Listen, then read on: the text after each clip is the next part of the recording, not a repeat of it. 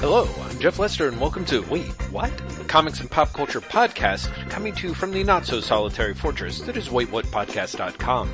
The dam of blabbity blab breaks in episode 220 as Graham McMillan and I spend 2.5 hours jumping on all of the furniture in the House of Ideas. Yes, it's a largely Marvel focused romp as we look at all new Wolverine, Amazing Spider-Man number 25, the last six months of both Captain America titles, the classic run on West Coast Avengers by podcast favorite Steve Englehart, the Marvel book that is not a Marvel book, and much, much, very much more.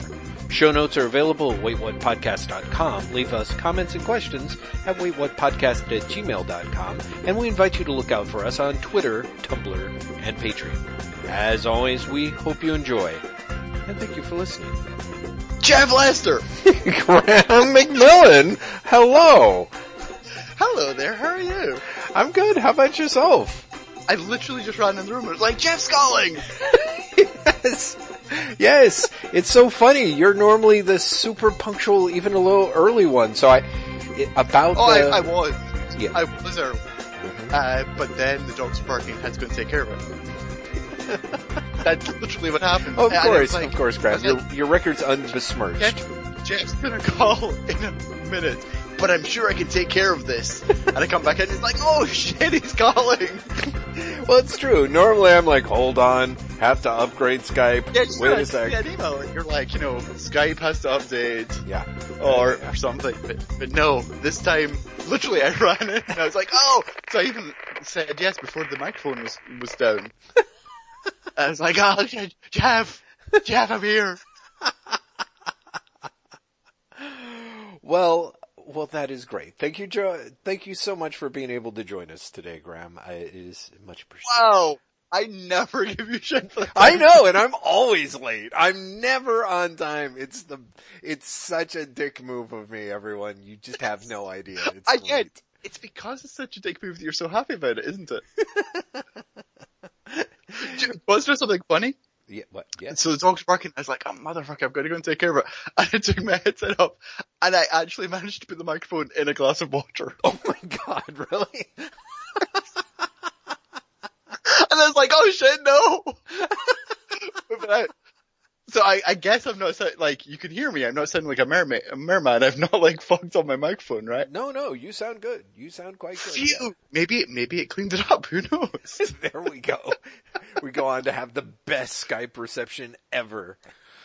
Uh, Graham McMillan, so here we are to talk about comics and life. oh, we've got so much to talk about. we do. So much to talk about. Okay, but before we do, Graham, I wanted to flip the script.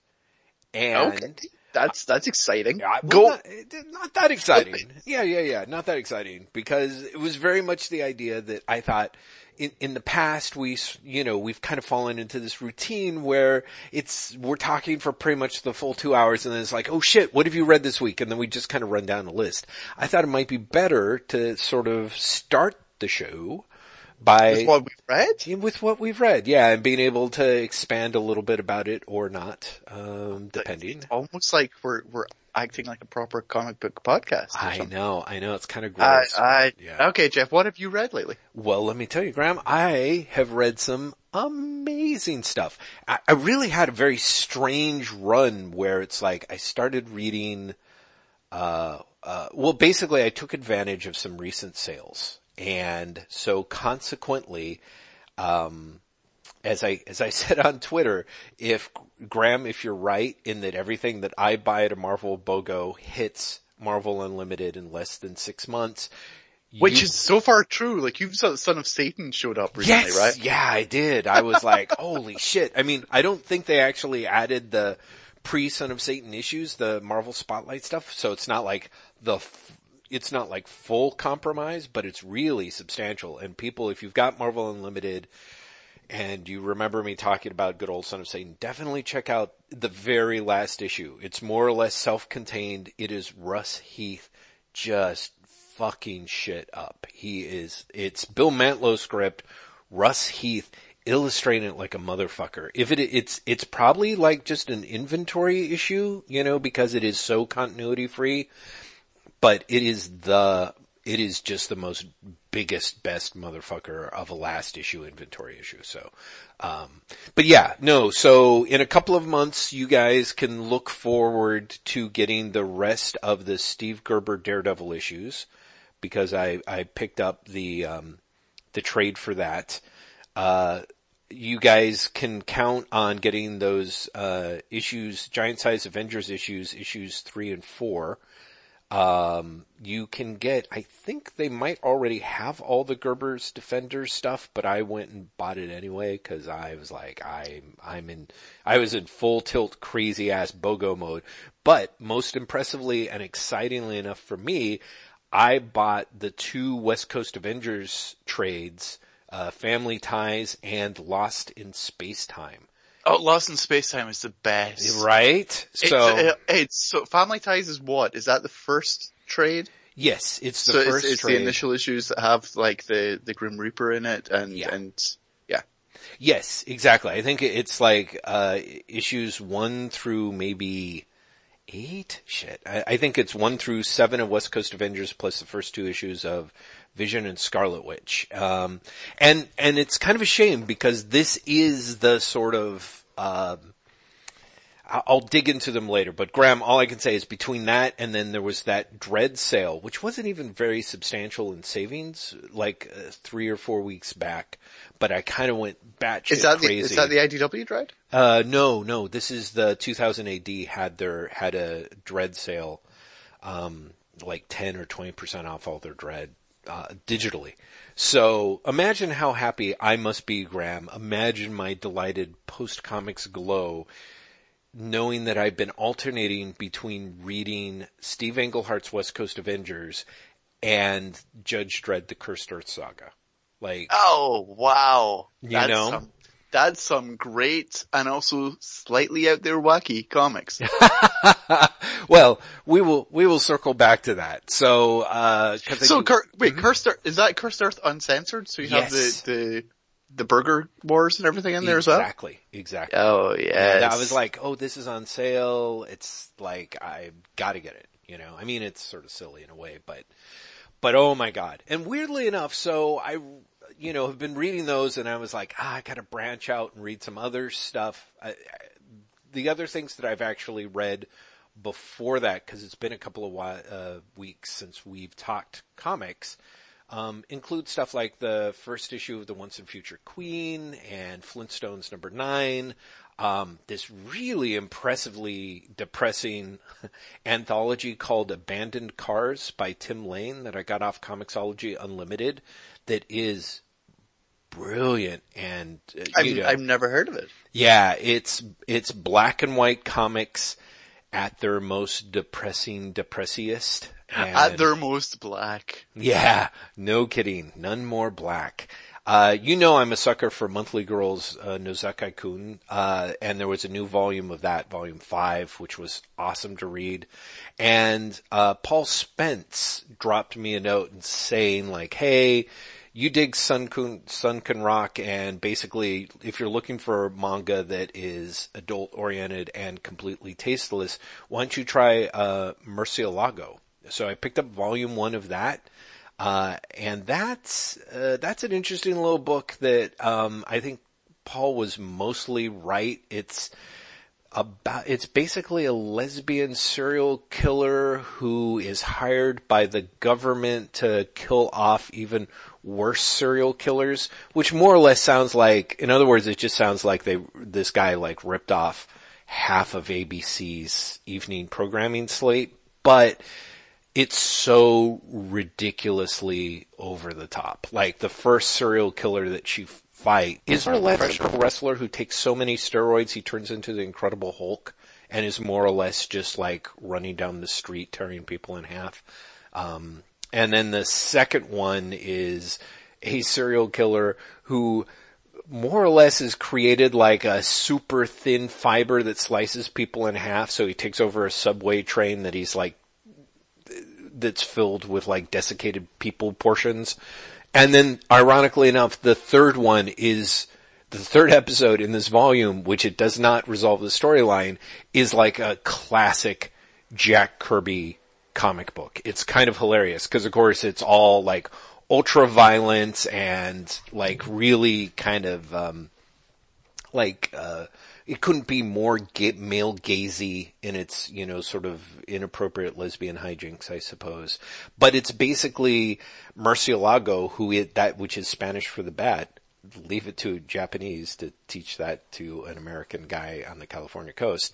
Uh, it, it, she and a bunch of other bad dudes, to use the president's phrase, are assembled to a rich man's mansion for an expensive dinner party. And of course the mansion is like just one giant death trap that he's created to, to kill off bad people. And so they're in the process of trying to get out of the mansion and every step forward is a new death trap. And it's, it couldn't be more Jack Kirby if people were kind of pointing their squibby foreshortened fingers directly at the reader and shouting. It's kind of, it's, it, it was kind of a bummer that that, that volume ended, uh, in, in media, uh, slaughtering res. Uh, Kill or Be Killed number seven. I know we're going to want to talk about certain pages of Amazing Spider-Man number 25. Uh, and like I said, at, between flipping between the Englehart, which I want to talk about because I adore it so much, and Dredd the Cursed Earth, which I'd also like to talk about because I love it so much, I actually was like, okay, I'll pick up some other stuff, and everything was kind of good. Like, Gwenpool issue 13, Suicide Squad 13, which came out a couple of weeks ago, but I only, or a week ago or something, and I only read today and thought it was really good. Even Platinum End, which has been kind of an unfortunate, adventure in post Bakuman comics by Obata and uh, Ohba uh, is the issue 17 was I was like, "Oh, oh this is oh, here we go. Here's a good issue." it's I've only been reading this for, you know, I don't know, 7 months and there's finally a good issue. Yay. I mean, th- there's been one other issue I thought was okay and interestingly enough, this is the issue that really follows up and on that issue in thematically anyway. And I was like, oh, huh. So it's been, it's been a good little read. I'm shocked that I enjoyed Gwenpool as, as much as I did because it was a Deadpool crossover and there were parts of that that were just done really well and very clever. I don't know. Gwenpool is interesting to me because it's a classic, um, I don't, you know, like the the writer by the time the writer really figures out what he's doing, it's the the book I'm sure is going to be canceled. And so there's kind of that classic feeling of if I was reading this book when I was 13, it would be a lot like reading the comics that I've gone on to revisit where I was like, oh man, there was so much there. And then reread it and be like, oh no, he, he just points at all these places he would love to get to, but clearly doesn't have enough time because he's grinding out issue after issue and can't really figure out how to advance his subplots in all but the most, you know, primordially basic ways, you know. Mm-hmm. Um, but still, uh, kind, you know, kind of fun for the, in that regard, I think. Um, very surprising. Oh, and I should say, I read the last issue of Cave Carson has a cybernetic eye, which really reads like it's going to be the last issue of Cave Carson has a cybernetic eye. Um, I, it, it's amazing how much that one and uh, did did you read that issue or no? No, I am I am at least two issues behind on that. Oh, okay. Well, that one has the classic. Um, That's the one that came out this week, right? I think so. I think it did. Yeah. So I yeah I, am not like I, that isn't isn't even in my pile yet. Oh, okay. Well, it does have me be like, is there a next issue of this? It sure doesn't seem like it. And it's kind of great because there's like a, um, there's a little afternote from Gerard Way that's like, yeah, phase one of Young Animals complete. We're coming back for phase two. Yeah. And I'm like, oh shit, we're never going to see phase two of Young Animal. Like this is such the classic. We're going to be back uttered with such confidence that I'm like, oh fuck.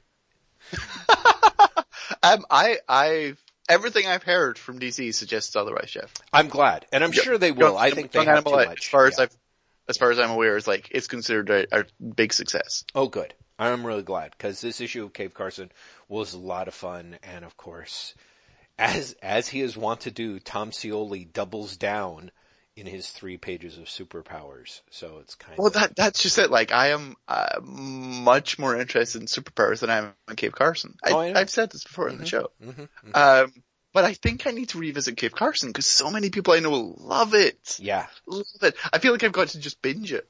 and go, okay, I'm either going to get this or I'm not. But I have to revisit it because so many people just adore it. Yeah. Well, the, the it, it's I think you will because they've figured out ways to ramp up the crazy. The last couple of issues, especially with um, upping the uh, wild dog factor, as they have, I think it's it is is done the series a lot of good.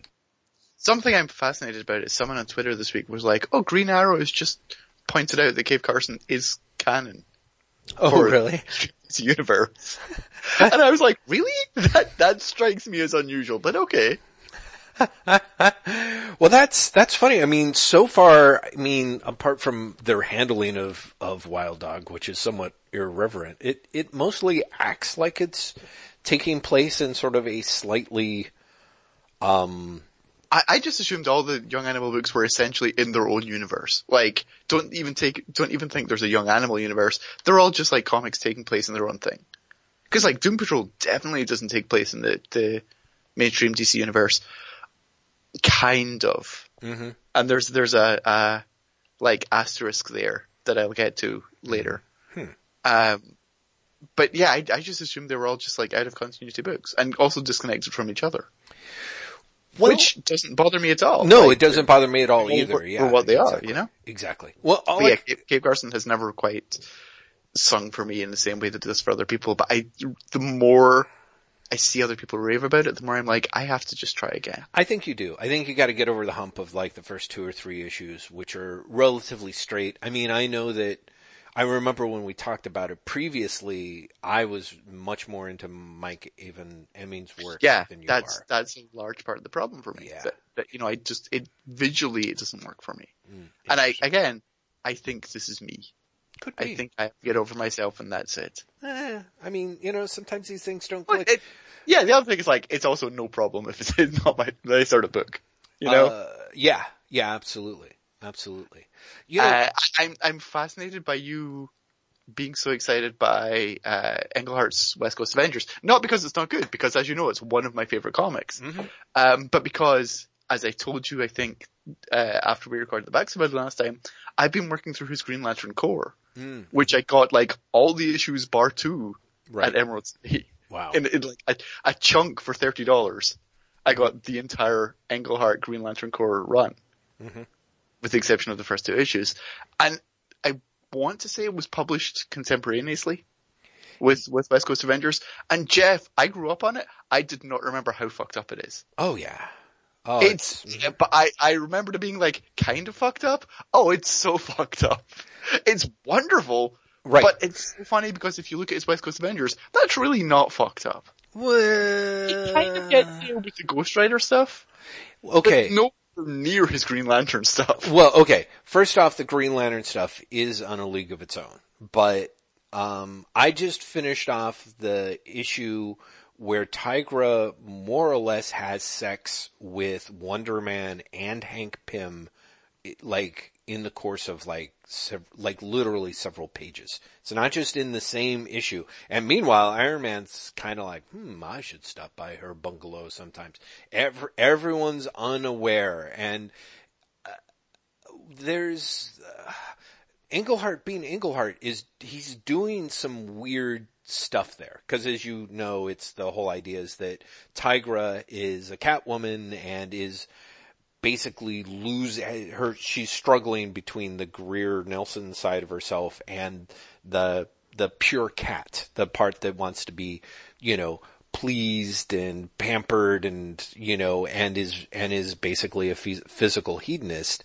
And so there's this battle there. And um you know so so it's so it's not it's a little weird too. It's actually really interesting to me reading Englehart's West Coast Avengers, um, in two ways. One, because a lot of this stuff follows, uh, right on the heels of Jim Shooter's Avengers. Um, Yeah. Yeah. and seeing uh, essentially how much Englehart is willing to work with sex, it, like sexual issues as a component for the superhero stories. makes him in some ways weirdly, it makes him analogous to Jim Shooter, except Englehart is, is a lot more interesting. Shooters to me has just kind of one note to play and he's kind of a weird perv, I suppose. But wait, e- Englehart or Shooter is no, sorry, Shooter's because both of them are. Both of them are, but maybe it's just my sheer blind love for Englehart. But it, his stuff at least feels healthier, if you know Well, what I, uh, Ultimately, what it is for me, at least, is that Englehart is arguably kinkier, but also, and I kind of hate this phrase just because it sounds, it makes me think of like people who first said it around me. I was like, well, I don't really like them. But Englehart is ultimately more sex positive. Yeah. Well, I, think that's I, it, it's he's he's more sex positive, and I think unlike the other reigning pervs of the of the era, which is to say Shooter and uh, Claremont, is I don't necessarily think like the whole thing with Tigra is very much uh, is very very in character in a very Englehart way. You know, he's like, okay, I'm sitting down, I'm thinking about this character, their challenges, you know, what is it like to be them? What's really going on? Oh, how do I explore this? And whether that's, you know, Wonder Man's fear of death and how wonderfully Englehart goes on to, um, explore that and resolve it through the family ties crossover.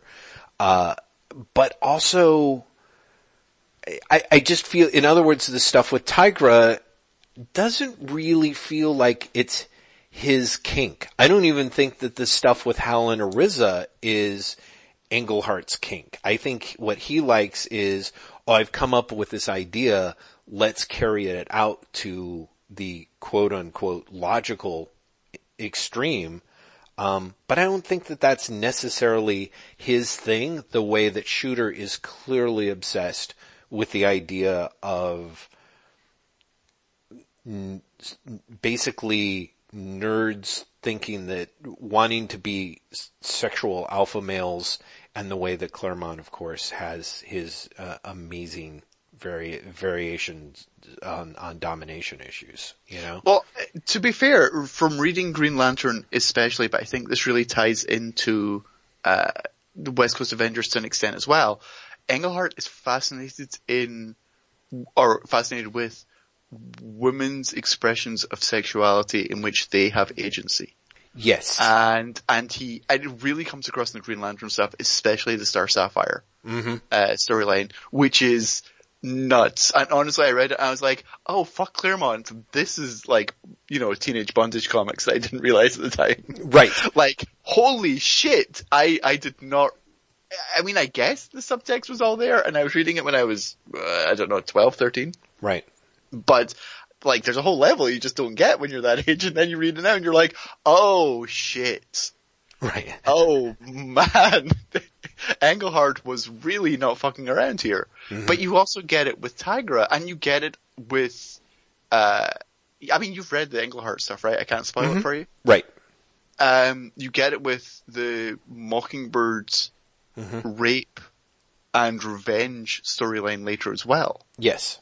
The idea that women can have sec- can have sexual agency that does not rely upon male approval Yeah. Oh yeah. I think Uh, that's it's- a perfect something, way to something approve he it. keeps coming back to. Yeah. And also how the women react to that, Mm-hmm. whether with shame, whether with elation, you know, what, what they bring to that. It's all, I mean, reading it now, there's a certain level of clumsiness from it because A, it's Englehart and B, it's very limited ideas of how women would react to anything. Mhm. But it's fascinating to see it. Right. And it, it that recurs so often. And I'm like, oh, I think that's his kink. Uh, is is women with sexual agency? Yeah, and to part of this might be because I've just read it in the Star Sapphire issues, Right. but there's definitely it definitely comes across as a a dominant female thing. Right. Yeah, I, I, again, I, and, and I could totally be wrong, but I think, I think that on the one hand, I think you're right. I think the expression of female sexuality is, is pretty crucial and key to it. And, uh, but there is a lot of it that is sort of, and it, and it may very well be, how do I put it? Like, again, it feels like exploring definitely a male viewpoint of the fantasy, but in a way that is trying to expand the male point of view for that fantasy, I suppose. You know, like, Eh, ish. I mean, part Ish. of me, I, I think, put this way, I think that's what Englehart thought he was doing. yeah, But I also think that even that happens with a certain male gaziness. Oh yeah, no, no, and I don't no, know how much it is that inescapable. what yeah. Englehart thought. Yeah, but I don't know how much of that is what Englehart thought that the audience would accept Mhm. versus the limits of his own f- framework on this Right. Right. versus honestly what he was into himself. Mm-hmm. Do you know what I mean? The, Right. the, I, I- can't, uh, I can't, I can't get past the Green Lantern stuff because this is what I've just been reading, Mhm. basically. But you have Beyond the Star Sapphire stuff, which is just absolutely bonkers. Um, Arisia's owning of her own sexuality Mhm. and what it does to her, which I think you're right, is not necessarily his kink. Although the fact that you get uh, Arisia aging herself with her, her magic wishing ring, and then Hal actually says in the next issue, I've got proof to other guys that I'm not a child molester, Yeah. still blows my mind. Yeah. Still blows my mind. Um, but the fact that she, Englehart goes out of his way in the issue where it turns out that everyone, or Hal essentially realizes that she has gotten physically older, to say, I've gotten mentally and emotionally older as well. Right. And because I'm mentally and emotionally older, I am confident enough to say, this is how I feel about you. I am ready for a relationship, you know, on my terms. Right. And that ultimately is what, you know, draws Hal to her. Well, Like the, the idea that she can then be blunt enough to say, this is what I want. Right. The, the, you know, I am expressing what I want. Not even I'm, ex- I'm expressing that I am, you know, your fantasy figure. But I'm expressing what I want is what Hal go, what makes Hal go, okay then. There's, I mean, there's a lot of just crazy shit going on in that storyline in general. Yes. But there's something fascinating even beyond the, I think this is what Englehart is fascinated in, in the, he couches it in, oh, this is something about the Green Lantern mythology that we've never explored. Mhm. What, what can, you know, if it's a ring that works on your willpower, what if you're not consciously willing something, but you're subconsciously willing something? Mhm. Mhm. You know, and that's, that's what makes him uh, more interesting to these topics than Shooter for me. Well, I mean, because it, uh, I It's think he's a better writer than Shooter. Oh yeah, completely. I mean that that that was going to be the other factor that I wanted to talk about a little bit too, of course. But is, but but it is the like how do I put it? Like so the subconscious desire subtext of Green Lantern seems to me that Englehart, by putting it in the framework of Arisia and a woman's wants and needs, breaks it out of the trap that I feel that 95% of other Green Lantern writers would have gone with that, which is more or less the, you know, Hal, I slept with you, but I didn't want to. Don't you see it was the ring? You're a rapist. Or whatever iteration of if they weren't going to put that on Hal, whoever they were going to put that on. By, Exactly, yeah. by flipping it into a framework of, of female sexuality, it, and, and it becoming this level of sexual empowerment. You know, the thing about Tigra that I think is interesting is the way in which I, I don't I'll see how I'll see how the rest of it plays out. But Tigra is deeply conflicted. Whether or not Englehart is more or less saying that that the cat side of Tigra is supposed to represent um, female sexuality, and so therefore her conflict because there's a lot of things in which, and this is the thing for a guy who does want to write about women, he is very um, both I would say uninformed and deeply distrustful of the of feminism. You know, because he has a lot yeah, of yeah. The I'm Greer Nelson and I'm a feminist. If only Greer Nelson feminists could see me now because I like men. And I'm just like, what the, what are you fucking talking about? Well, like uh, really? But also you have, you have Mockingbird at the same time who goes out of the way to be like, I'm his woman. yes. You know, all, all the, the female characters who are in relationships and we'll see this when we get to the, the Fantastic 4 uh, run he does when we get to that Baxter building. There's much more of the, the women have to identify themselves through the lens of their male partner. But don't you think that possibly he is, I mean, yeah, I don't know. It's interesting because I'm like right now with West Coast Avengers, it's kind of a nice spread.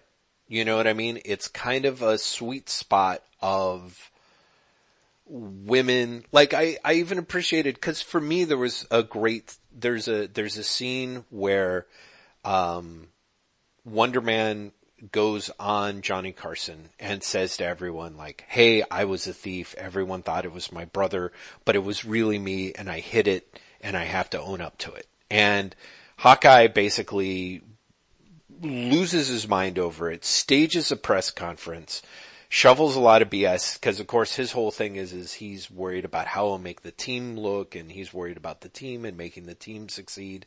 And So he gets up and he gives this big press conference and blah blah blah blah blah. And, all through the stage, Mockingbird's like, "You're right, Hawkeye. Hawkeye's right. He's absolutely right. This is what you have to do. Yeah, this is right." And then the instant the two of them are alone, she's like, "You know what? You are totally wrong." And you you and, and, she says like I'm backing you because you know Tiger is totally right. I backed you because you're my husband, but the fact is that you're wrong and you're being a huge jerk about this. And one of the things I really liked about that, I mean, it goes a few other places, and but I was kind of like, uh, yeah, that's a that is a little more mature and nuanced than I'm used to seeing in superhero comics. You know, of that era, of most era. I think, well, no, you know? yeah, there, there's there's lots of genuinely forward-thinking things, mm-hmm. but you know, just even when you're telling me that that scene, I mean, I've read the comics, I think, but it's mm-hmm. a while ago. But I can totally imagine uh, Mockingbird saying like, you know, "You're my man!" exclamation point, like that level of, you know, yeah. and it's it's uh, there's part of me is like, oh, we should just read the Fantastic Four issues of because that is crazily right. You know, Englehart embraces the soap opera of uh, infidelity and possessiveness and everything in that. It's really, really tightly. He sets up, you know, forget the love triangle. He sets up like a love hexagon in, in that run. Um, but I think he does have the woman identify themselves through the lens of their male partners t- until you get to something like the, the Mockingbird rape. Mm-hmm. And then it breaks down in part because he's like, ah, the soap opera, but it's much more interesting when it breaks down. Right. Because you have Hawkeye and Mockingbird go through this, you know, horrible thing, but the rape isn't the, the problem. Mm-hmm. The problem is that they then can't trust each other afterwards. Do you know what I mean? Like it's this weird thing where the rape is almost swept onto the rug. Mm-hmm. And it turns, it's like, we're breaking up because I can't trust you because you might have murdered a dude. And it's, it's becomes this, you know, when he takes them slightly out of phase, mm-hmm. it becomes this much more interesting dynamic. I, well, it, which is funny because I remember, I remember, and I suppose that was the one that, that, where of course I was kind of like, uh, like, yeah, sort of, sort of the way that, you know, you've got someone like Bill Clinton referring to himself as like the first black president or something and then saying something really not cool racially speaking. Englehart's whole thing of, not just not just rape. What's interesting is is that he, on the one hand, he's like, oh, okay, she gets raped, but she's going to take her own revenge, and Hawkeye is going to be opposed to the concept of that revenge because of that's who they are, and it's both a twist on the trope and it, like you said, there's twists on the trope, but the thing that's really creepy is, is that the rape itself is really just a trope. Like it, it and it would be one thing, I suppose, if it was a, I mean, it's just a horribly, horribly incendiary uh, topic. It, it, and it's amazing. It's one of the things that has aged very badly when you reread it. well, because the no, but I, I, because again, I read it at the time and I remember being like, oh, this is weird. Because Right. again, I'm you know 14 or something, and well, I, see, that's know, it exactly. and then you read it as an adult and you're like, oh shit, like Yeah. because the, rape is the rape is literally the most least important thing in that storyline. Right. Well, and as someone who was, uh, you know, again, this is one of those crucial things where our age difference sort of plays into the, the fact a little bit, but having, since I was older than you when I read it when it came out, I had been enjoying the run up to that point and I was like, ooh, yeah, no, this is, yeah, I just can't. I, I, I don't remember did if you, I followed Did you through. stick with the, the series after that? I don't think because- that I did. because before Englehart essentially quits the book in, in you know Rage, Hmm. he brings in the Wasp Hmm. as a regular character, and he his relationship between the Wasp and Hank is super fascinating Hmm. because he seems um and again by this point he's getting into like hammy soap opera Mm-hmm. Steve Englehart, but he Did he leave, uh, you mean, like, like Hammy? I mean, one of the great things about so- Englehart is he's never far from the soap opera, of course. Yeah, but there's a, uh, I guess he, he leans in more to the soap opera than the superheroics at some point. Uh huh.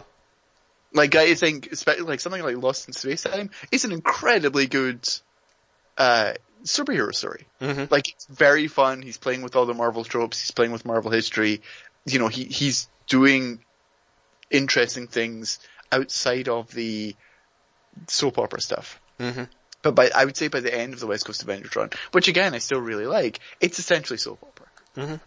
Because it's like, I brought Janet back, they're divorced, but they're friends, she's kind of forgiving him. Are they getting back together? Here's Ha- Hank's dead wife who's not actually dead. Right. Oh yeah, it brings back And, Maria, right. becomes- Yeah, and that becomes like the, the force of all the stories. Mhm. Pretty much as soon as Hawkeye and Mockingbird split up, Mhm.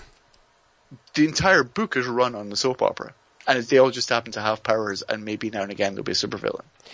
Well, interestingly enough, again, I just finished issue six, which somehow manages to jam in a fight with Jack Russell, Werewolf by Night, uh, at the very end of it, but has for maybe the first 12 to 14 pages of it, um, it's just all soap opera. It's, you know, it, it the scene, again, you've got, you basically have, um, Tigra, you know, having sex with two different members of the team. You've got Simon's, uh, the fallout from his appearance on Carson and the, the press thing. You've got Hawkeye and Mockingbird both fighting and making up. Um, you've got Fat Iron Man walking around. God, I love Fat Iron Man so much. Cause Al Milgrom and Joe Sinnott, uh, they just, there's scenes where they're drawing Iron Man and he just looks, he just looks like a, he looks like a big fat guy and I love, Uh, I love the appearance of him I, that way. I, I've got to tell you, I know you hate Al Milgrom. I know you really do. Mhm. But his West Coast Avengers art is just makes me so happy. In part because it's so amazingly clunky. It's Espe- Ooh. especially after Sinnott leaves right. and Mike Machlan comes on as anchor, and you're like, "Oh, this is not an attractive book," but I love it so much. Well, see, and this is one of the things that I thought, uh, what I thought reading West Coast Avengers, I thought would also be a fertile follow-up because the first four parts of f- the Family Ties crossover, which I had read before in the, I think the Vision and Scarlet Witch trade a couple of years back, but had forgotten some of the nuances of it. It, I, I really genuinely 100% adore those comics. They are everything that I want in superhero comics. The, the degree to which Englehart takes Simon Williams and the Vision, moves them forward, makes an issue, a statement about it, even does a bunch of stuff with Grim Reaper, even throws out that amazing thing where all of Grim Reaper's, um, dudes who are helping him apart from Goliath are black and he's so, he's so racially offensive that they just basically abandon him, which is amazing. Um, there's all this stuff that's in it. The art is just ass ugly. I mean, it's, it's, you you go from Milgrom being inked by Sinnott, where it's like Sinnott doing the best he can, and then you cut over to the Vision and Scarlet Witch stuff, and Richard Howell is not my cup cup of tea at all.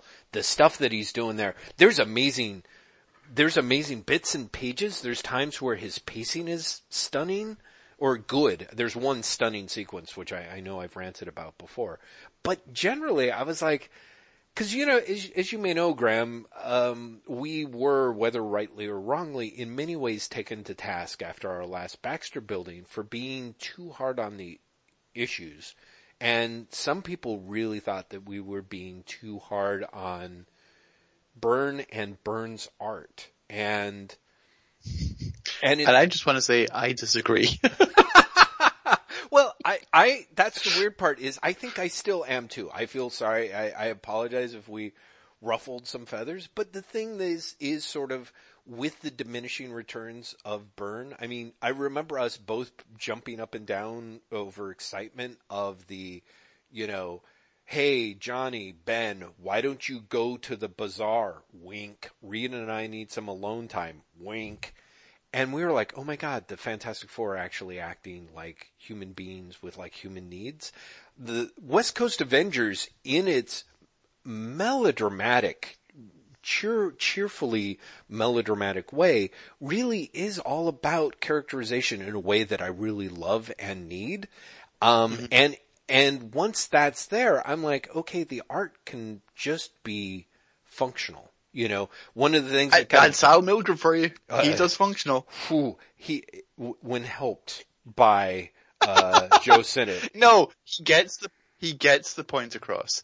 The problem yes. is he just gets the point across. Well, see, that's it. His story, he he he tells a story, and it is also, I think, worth pointing out that, as far as I can tell, this is this is during you know, Jim Shooter, the cocaine years. So there's a lot of stronger and stronger editorial mandates in terms of the art having to be quote unquote less confusing. So there's times where it's it is it uh, the fact that he is like you said he tells a clear story. You can tell one person from the other. And there are shots where you're like why the fuck would you jam all everyone into like an extreme long shot talking in a big room? And it's like oh right because shooter told them they had to show their hands their heads and their feet kind of thing.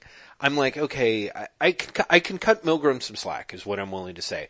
But i'm also aware that I would like to think that the extent to which I trashed Byrne's art had a lot to do with what I thought were some some really steep storytelling flaws, especially considering that it's John Byrne. This is a guy who was who has done some amazing stuff. Like I, I think you know, back when I was rereading uh, Claremont and Byrne's Iron Fist, uh, there was a lot of really smart storytelling choices that Byrne was putting in there in terms of panel layouts or page effects that worked because he clearly worked them until they were right. So all of which is to say, yes, I'm a hypocrite.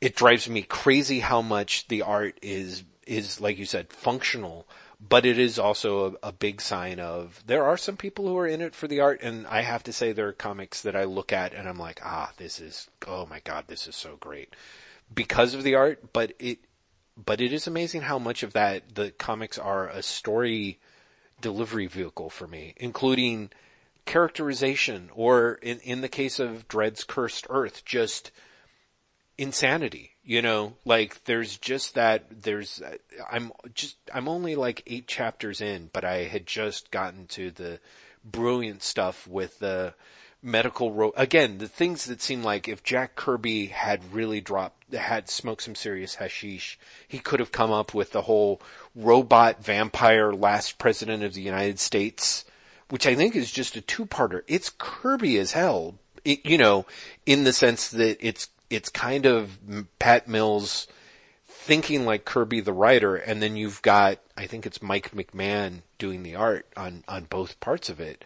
So the art is, oh my god, uh, those, it's amazing how much just even this early part of the Cursed Earth has kind of everything that I want in comics. Like there's that whole thing, the lawgiver, and then, you know, where he like, those people are being um, sentenced to death, and I can't remember what it's called. Oh, the Devil's Lapdogs, and you're like, what the fuck is like? You just know that Mills was like, oh, the Devil's Lapdogs. Like he wrote that when he was like up at 3 a.m. in a cafe in a, and probably in a pub somewhere. He's like, oh yeah, right.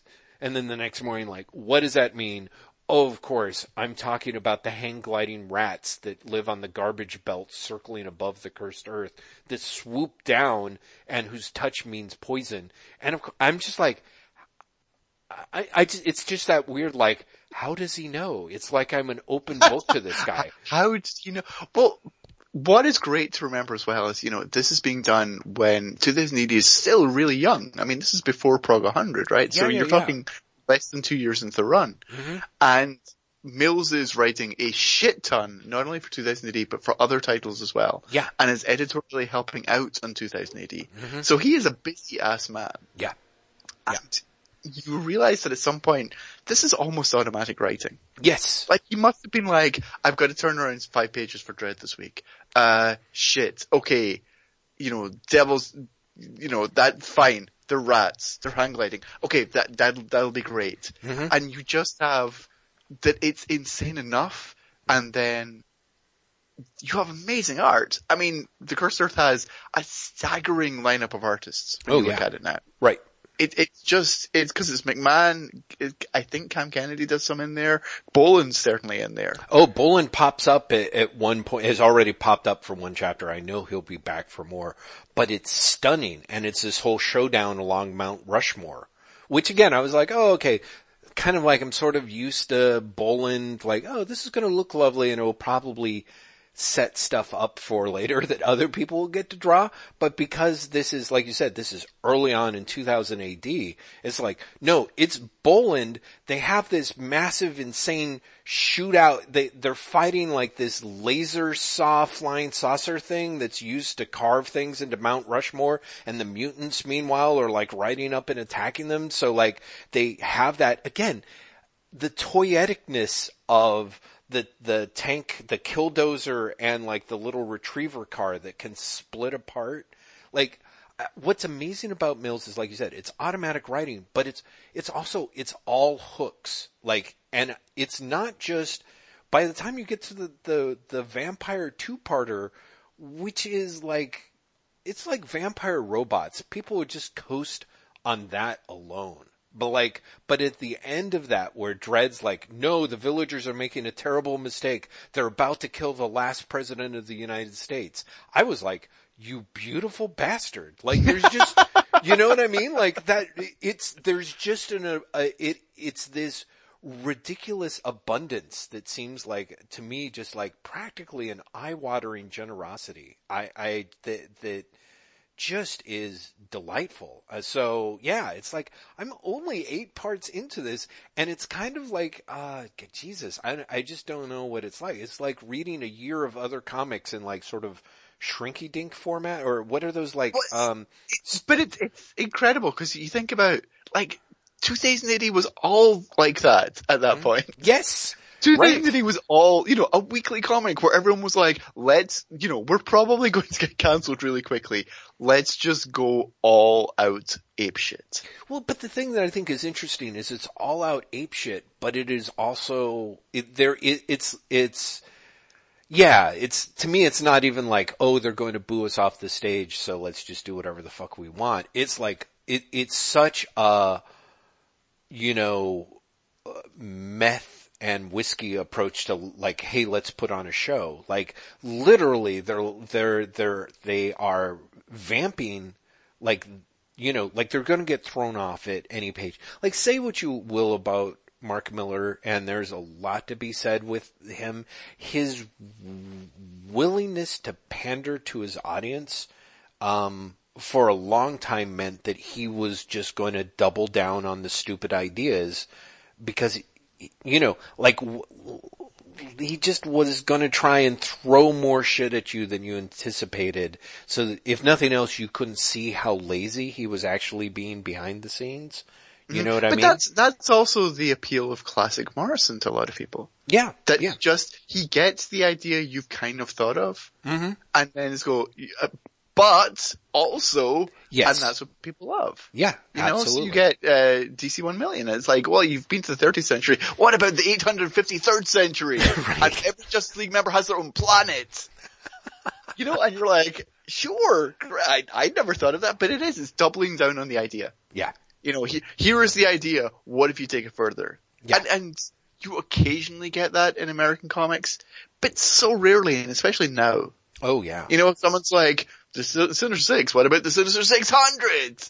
Whereas you get the idea that if, you know, Spider-Man was a 2000 AD character, that would have been the second story. Oh, it would have been. Like, I don't even know if they've gotten to the Sinister 600, but like, for the first 30 years of Spider-Man, they're like, what about the Sinister 7? No, no, no, wait. I'm about to blow your mind. What if it's the Sinister 7 plus 2? No, no, no, no. But one of those is the Prowler, so it's kind of a good they guy. once do, but didn't they once do the Sinister 666, or am I just imagining that? That actually sounds more like a Morrison comic. I mean, they probably did, cause one of the things I want to talk about is Amazing Spider-Man 25. Uh, Oh, okay, let's. I, I, wait, before we do that, I want to say very quickly, you talked about the comics you read. I read, uh, I'd like a year or so of Green Lantern Corps. I read a chunk of DC that they've sent me that I'm catching up on. mhm. Uh, but I also read, I also have been catching up on Marvel. Right. I read all of Captain America Steve Rogers, Mm. all of Captain America Sam Wilson. Uh, you I- mean via Marvel Unlimited or like up to like what's no, no, currently I, hitting like, the stands? Like I, I purchased because I'm like Secret E- Empire's coming out soon. I should actually be up on this shit. oh, okay. Uh, I mean, I I read up to however whatever it's up to on, on Marvel Unlimited, and then bought the the others. Right, right. So like, I bought six months worth of like however many comics this is, like twelve comics. or something. It's not. You mean 45 comics because it's Marvel, right? But no, Uh, yeah, but no, they're both monthly, I think. I, I'm Right? kidding. Yeah, I, don't know. yeah, I, I was but like, there's crossover issues I definitely didn't buy. They're like, this continues in Thunderbolts, and I'm like, nope. too I'm bad. sure it does, but I'm yeah, not for me. um, but I, I read a chunk of Spider-Man as well. Uh, oh, good. in part because I did read Amazing Spider-Man 25. Mm-hmm. Uh, and I had a really weird reaction to it. oh my So god, yeah, I think we might be on the same page. talk about it. Yes, let's. And then I think it might be a fine way to, we can then move and you can talk about more of the stuff that you've read because I think I've covered a basic spread of what I want. Except Amazing Spider-Man 25, which, you know, because Hannah Blumenreich had a story in there where she's inked by Jordan ten Gibson. for a comic. We both did. Holy shit. And I mean, the thing is, is cause I couldn't get into the store, I paid $10 for a digital comic. Oh, so did I. Oh, yeah. okay. Yeah. So it's just kind of I, like. you really are like, I can't believe I'm doing this. I know. It really is. Don't it's wrong, like- it's a long comic. And part of that is, yeah.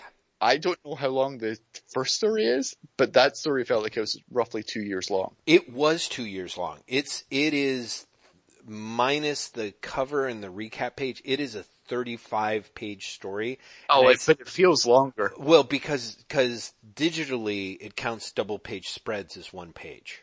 So, but, so it's even longer than that, but it's probably a 40 pager. But as you said, it reads like two years of comics and it, it really reads, let's stick to this if you don't mind, because it, because it is so long and because I did read it and because it is, uh, Stuart Immonen on pencils, but it's also, um, I, I- it's, it's just like, okay, first question, and I apologize if this makes me sound like, uh, kind of like our racist president, but are they publishing Spider-Man comics in China? Why is it every six months I pick up a comic book on Slott's Run and Peter is in China and he's speaking Chi- Mandarin or other dialects, but he's like, like seriously, when they rebooted it with the Alex Ross cover and I picked it up, I'm like, it was literally Spider-Man on, I, I want to say it was on the streets of Hong Kong with the Spider Mobile, like busting triad bad guys. Maybe I'm wrong, but I don't think it was China, but I could be misremembering. Maybe I'm wrong. exactly Maybe it's what- Tokyo, I know exactly what you're talking about.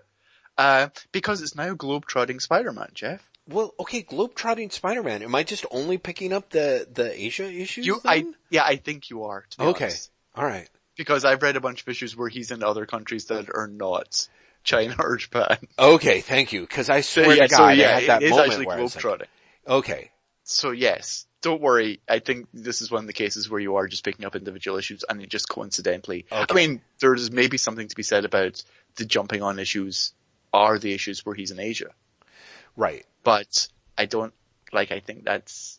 I don't think it's like a, you know a Marvel Studios type thing. Where they're like an extra Chinese scenes for the Chinese market. I don't think it's like that. Who knows? I could be wrong. Right.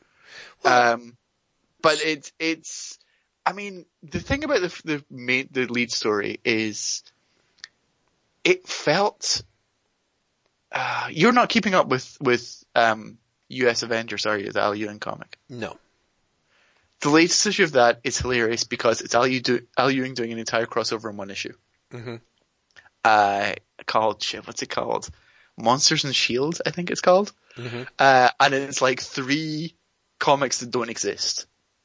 So like one of them is called like Hulk, King of the In Crowd.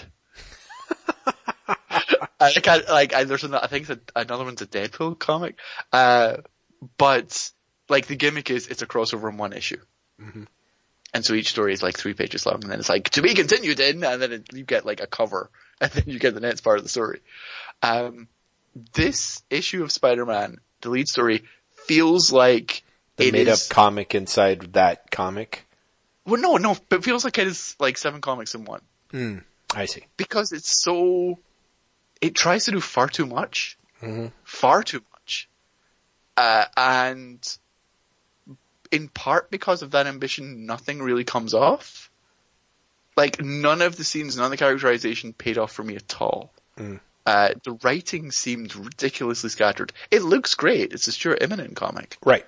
You know that man can draw the shit out of anything. hmm Uh, I have Also, really well colored too. I felt. I was going to say the coloring's great, but the coloring also just didn't work for me. Mm, Like it's really well done, but Mm-hmm. the color choices didn't work for me. interesting. But I, I was aware throughout the entire thing. I was like, this is colored really well, but I don't like it, Mm. uh, and I couldn't tell you why. uh, I, I, I, well, I have, I have a lot of. It, you know what it is? It felt too dark. hmm It felt like a very, literally dark comic, like Yes. visually dark. Yeah. uh, in a way that felt odd to me for a Spider-Man book, and actually even odd to me for the story that was being told. I felt, I felt to have been- there should be- it should have been brighter, for one for better. I, you know, I mean, this this is my problem with Slott, i i and this issue in particular is reading it. I was like, oh, this is an interesting character. You know, he's got some beats, but but I don't. But if I don't know, it doesn't feel like it. So did not feel like a Spider-Man comic to me. Like Slott has has quote unquote evolved the character to a point where I was like, oh yeah, okay, this is sort of this is his take on Spider-Man, but it's such a take that is um I, I don't know. I mean, I guess I guess what I could say is is that for for people who are into like the per- perception of growth or the illusion of change or whatever, this Spider-Man has about as much in common with the Spider-Man that I grew up on as say the Superman of the mid 90s had with the Superman of like the 70s or the 60s. You know what I mean? Like I'm like, okay, he's wearing the Spider-Man outfit. He's got webs. He's talking about the Parker luck, but there's such a weird, it was just, like there's this thing where Spider-Man is like, it's, it's, it's driven Spider-Man, not necessarily gritty Spider-Man, but it's basically like, uh, it's, it's, it's very much a Spider-Man who's kind of a, it's douchey Spider-Man. It's like, I, I have I have a question about this Mm-hmm. because this was my feeling, and I'm wondering if it's just me or if you felt it too. Mm-hmm. Spider-Man just a little bit too capable and respected for you? no, it's, it's not. Because I, I I really had that feeling throughout the entire thing, where people were like, "Okay, Spidey, you're, you're, you take points in this one. And he's like, okay, I'm gonna do it. And he does it. Well, see, and, do and- you yes, exactly. Nothing should go wrong at this point. Like, Yeah. he should fuck up. Yeah. Or people should not be like, so willing to let him take points. This, this is like, this is a problem for me. Yeah.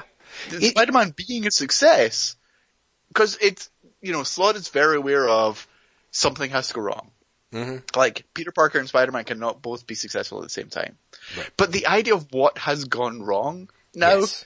is so, the scale is just so wrong. So you won't know this because it happened at the end of the clone conspiracy. Mm-hmm. But what happened to go wrong, quote unquote, for Peter Parker is, in order to stop everyone become infected by something that would kill them all off and then being brought back as clones, Right. he used his hyper successful uh, Web weavers. operating system, Yeah. webware, whatever. Webware, yeah, exactly. um, to transmit a signal that would kill off the infection. Yeah. And because of that, people think that his webware is faulty. Mm-hmm. That is the something's gone wrong. Yeah. Think think about that. His multi-million dollar company, people might have a bad opinion of it. Yeah. And Right. it's like that doesn't count. Well, and uh, right, exactly, and that's that weird thing of of it's you know one of the things that's really amazing about Hannah Blumenreich's work is, which I'm sure we'll get into in in greater detail, is the way in which she's someone who appreciates Spider-Man, um, but like hasn't read the comics and therefore her take on it is um, remarkably clear, I guess. Dan Slott, weirdly enough, feels also like someone who has learned a lot about Spider-Man without reading the comics, and therefore his take is very much. It, it's like if you if you spent three hours drinking with someone in the bar and it tried to explain what the Parker luck was, and then had them walk out and write an issue of Spider-Man. You know, like there's just weird things where Slott's like, no, no, no, no, I got you, I got you. No, here, here's Aunt May embarrassing uh, Peter Parker uh, here by talking about like showing fo- baby photos of his dingle. Like, oh no, no, no, no, no, I know, I totally get what you're talking about. Peter Parker is totally loyal to his friends, but there's just this weird like like you'll see Spider-Man, he's in the middle of running an operation that S.H.I.E.L.D. is letting him run. All the other superheroes are like, I, I thought he was going to be funny. I, you know, cause they're trying to crack jokes and he's like, shut up, this is serious. And then later he's like, oh, I make a little joke. And I'm just like, ah, he's a douche. I mean, it's very much, Dan Slott has made Peter Parker a douche in that he is the sort of guy whose problems that he worries about are problems that the majority of us never have to worry about. Yeah, yeah.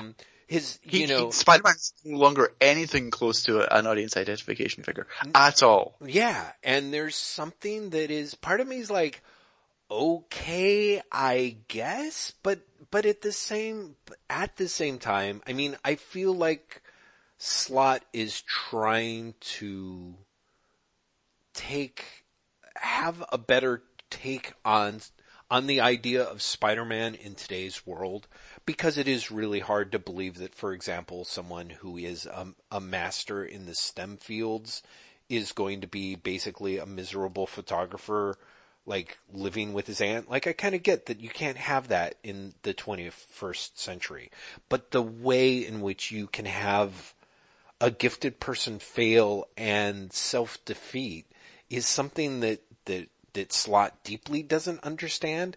And sort of the same way back when you were talking years ago about the, sp- where you were like, this is like Spider-Man right out of the pages of 24. Like this really isn't Spider-Man. This is so out of continuity, you know, out of character Spider-Man that it just doesn't feel like Spider-Man. And they were like, oh no, no, no, no, wait, wait, we've got a twist that's very much like classic Spider-Man, and then I don't even remember what it was. He like sprains his ankle on a roof or something, you know, after threatening to kill a terrorist.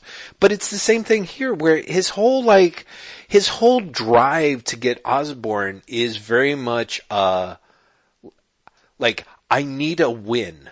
Like, I need a win on the table. And I'm like, that's childish. Like at least, at least when he was, at least when Peter Parker was a, Spider-Man was a man child under Gerry Conway, it's because Gerry Conway was like 19 years old and had grown up reading comic books.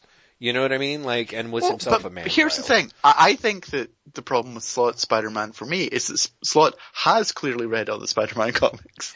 and, and is like, oh, but I've got to remember he did all these things and I would try and do something different. And his idea of different is something that is just not Spider-Man for me. And it sounds like for you. Well, But I, I, I don't, s- you know, Slott does not have the, it sounds like someone who's heard about Spider-Man but never read Spider-Man for me. It's exactly the opposite. It sounds like someone who likes and who has read too much Spider-Man. well, It's like, oh, it'd be cool for this guy to do. And it's like, eh, but it's not, dude. yeah, well, but I mean, but I just think there's a no lot of, Spider-Man capable and successful before. There's a reason for that. Well, yes, exactly. And I think that's it. There is this idea, to me, it's, it's, if you're right in that he's read all the other Spider-Man comics, and therefore his whole thing is, is how to not get trapped in that. It's weird. There's bits and pieces where I'm like, ah, I just, I, it's, I don't know how to describe it. It's it's just, I read it and I'm like, this is, this is, this is wrong. It's just weirdly, just, it doesn't feel right. And also it just felt weirdly the whole idea of, of Peter Parker trying to get Osborn because he got the lead on it and he needs the win. And who knows? I didn't read the previous issue. Maybe there's some other reason. And of course it's happening just as Osborn is himself trying to bust a move of revenge on Spider-Man's crap, the Uncle Ben Foundation or whatever. It, it, there's just something that's, I don't know how to describe it. It, it, it, it feels like it has no stakes. Like, and, and what is, ama- which is amazing for a story that is more or less, um, designed like a globe-trotting race around the clock. You know?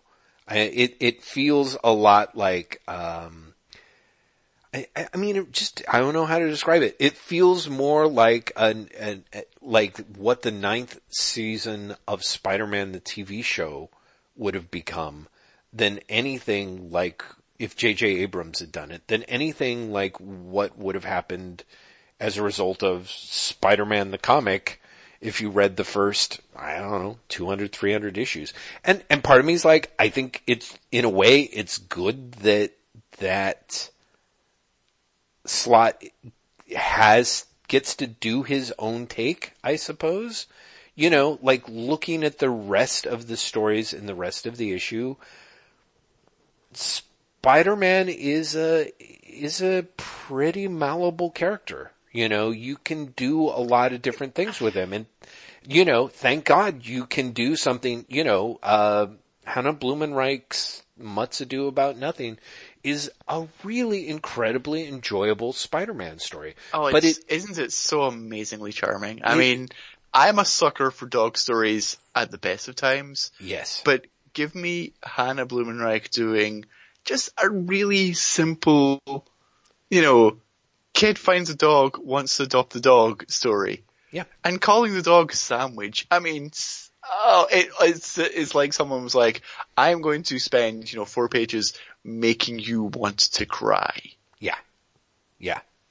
No, I mean, it's, it, and it, it's great, but it is one of those things that sort of, I would say apart from, if you took suddenly a severe right turn from the first 15 issues of Stan Lee and Steve Ditko's Spider-Man, could you have gotten here? You know what I mean? Like, if you were Well, following the things of continuity You, per se, wait, but you mean, fine. you mean Slott's or you mean Hannah? No, no, no, Hannah. Hannah's story feels to me like it reminds me of, and back when you have Stan Lee and Steve Ditko having Peter as a gawky teenager kind of thing. They're all doing, they're doing very different things. It's a very different style of comic that she's doing, but just even, she's totally, it's closer to that than even than say when you get to Romita and Lee kind of doing, you know what I mean? Like it's, Well, it's point, it's it's interesting. We have we have uh, spoken before in this podcast about uh, Marvel creating a Peter Parker in, in high school that never existed. Yes, exactly. You know, you have things like Spidey and everything, the, the, the series Spidey, I mean, the, the one that just finished, the Robbie Thompson series. yeah. Uh, or Ultimate Spider-Man, and they're going for like a status quo that never was actually real. Yeah. And Hannah's Spider-Man is the same thing. Mm-hmm. Like Exactly. Hannah's Peter Parker never existed before. That's right. He, it's a great take on the idea. Yes. It's a fresh take on the idea and it's one that I really enjoy and want to read more of every time I see it. right. But for all its sins, Dan Slott Spider-Man feels more in tune with the Spider-Man that has come before in Marvel Comics than than Hannah's. See, I would- I no, would that's what I'm saying. Hannah's. No, no, no, no, and that's, and I guess that's what I'm saying. What I'm saying i- is, is that Spider-Man is more or less has reached a point, or maybe at least I've reached a point in my fanboyism that I can let a character that sort of like Batman. You know, for me, I'm like, you can have Adam West Batman, you can have Frank Miller Batman, you can have Tom King Batman, you can have Bob Haney Batman, you can have Jim Aparo, you know, with Jim Starlin writing Batman, you can have Chuck Dixon Batman. They're, they're Jeff Parker Batman, they're all various forms of Batman. They're not the same Batman at all, but they've got a different thing that they explore that I enjoy and weirdly enough, quote unquote, is still Batman. And so part of me is like looking at Dan Slott stuff and I'm like, okay, it's not Spider-Man. It's not, it's, it's Spider-Man. It's, it's getting to that point. It's like, okay, I kind of sort of, I can't tell if I'm reluctant because I don't want this to be quote unquote the Spider-Man, you know, but mm-hmm. part of me mm-hmm. is like, maybe that's just me being pissy. Like I read it and I, and it reads kind of wrong, but part of me is like looking at the rest of the issue. I'm like, there are, there are things that make Spider-Man Spider-Man and you can also, you can, you can, you've got, you're getting more and more flexibility with what you can do outside of the basics of what makes quote unquote Spider-Man. You can have different takes on it. You can have high school Spider-Man. You can, you can have like, and by Spider, you know, you can have a kid Spider-Man that's much more of a kid than, than Spider-Man ever actually was. And, and that's okay. And you can also have this stuff with Slott. And part of me is like, you know, it sells, it's competent. I, I, you know, it really is. It's not Slott's trying to do stuff. He's feels like he's got all his pieces in place. It doesn't, it doesn't feel right to me, but I'm sure that someone would say the same thing about, you know, I don't know, Je- Jeff Parker's Spider-Man or picking up, jumping from, from, uh, from Chuck Dixon's Batman to Grant Morrison's Batman or something. You know? Okay, so so I want to use this to pivot on, on something else. Okay. And my end point is going to be Captain America, Nick Spencer's Captain America. Ah, but I'm yes. going to go through a few places to get there. Great. Um, we're in an era, and I think we've been in an era for the last. Uh, when did when did Hawkeye launch? 2012, 2011. Ah, who can tell? I mean, you know. Uh, but okay, let's say five, six years. Uh, we're in a, we're in a period where character continuity doesn't really count. And you get a lot of comics that are essentially, this must be Hawkeye because it says Hawkeye on the cover and it's a Marvel comic book. right. This must be Spider-Man because it says Spider-Man on the cover and it's a Marvel comic book. Yes. Um, for better and for worse. Mhm. And there's ways to doing that well, and there's ways to doing that not well. One of the things I was catching up on this week is the last couple of issues of DC's Flash, which, on the face of it, that's not Barry Allen as Barry Allen used to be. hmm Like, Barry Allen that exists in the comics now is essentially the television Barry Allen, who in many ways is Wally West from the comics from the 1980s and 90s. Right. Right. Right? Yeah. but it's a great comic. Like, and I, I have, I have accepted this as like the Flash, I guess. hmm Do you know what I mean? And what's funny to me is the last issue of the Flash and th- this issue, which is coming out this Wednesday, but DC sent it early for some reason, um, is now doing the television Barry Allen better than the TV show. Mm. Doing that that level of soap opera better than the TV show. hmm There, there's a, a reveal in this week's issue of the Flash that feels very much like something a TV show would do, but something a TV show wouldn't have done as well. Mm.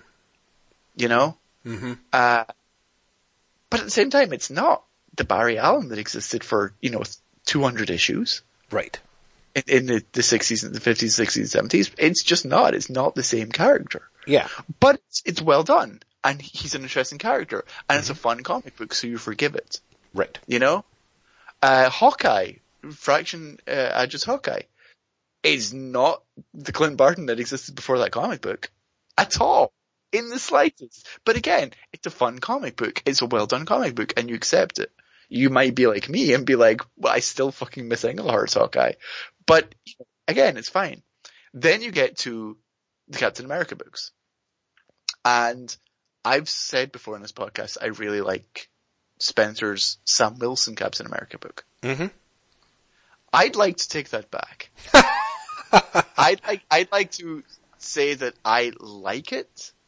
Uh, I think it's got a lot of problems. Mhm. I, a lot of problems. Uh, and at some point Spencer became far too aware of like the audience for the book and started writing not even to that audience, but with an awareness of that audience, which is fucking killing the comic. Mm. Um, but it's it's still like the Sam Wilson book is still the one where he's like, I grew up in the Mark Gruenwald run, you guys, hmm and that has such uh, attachment for me, such nostalgia for me that I'm like, I get it. You're bringing D-Man back, okay, sure, I'm there. You know, you're you're doing shout outs to the Serpent Society, great. The AmeriCorps, great. You know, I I remember that stuff. hmm Um, and even though he does, especially in the like last four issues or so, I mean, just it wraps itself up in. I've been paying too much attention to my Twitter feed. Right. that you're like, don't do this, don't, just don't fucking. Uh, I mean, is it bad if I spoil it for you, Jeff? Because I don't think you're reading this comic, right? No, I'm not. I'm not. Yeah. So you probably saw on Twitter there comes a point where a team called the Bombshells show up, hmm and they are essentially like Tumblr Tumblr commenters. Oh yes. Right. I did see or them. like right. you yeah. know one of them's like I can't even and that's a genuine line of of Yeah. of dialogue. hmm Uh, consider this your trigger warning as they throw a bomb at someone. like I mean, really, like stuff that makes Bob Haney look subtle. you know, but this is part of a storyline that has the AmeriCops who are, I mean, fascists. There, there's no way of getting around it. They're a private police force that are fascists. Right. Um, they, do you remember Rage from the Larry Hama, uh, Avengers run?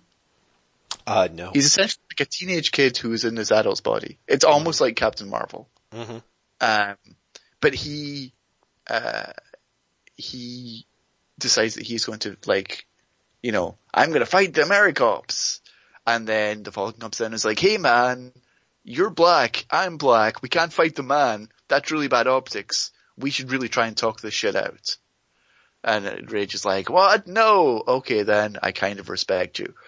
Uh, the last few issues are Rage goes to stop a crime, the villains run away from the scene of the break-in, the AmeriCops show up, they think that Rage has done it, they beat the shit out of him, they arrest him.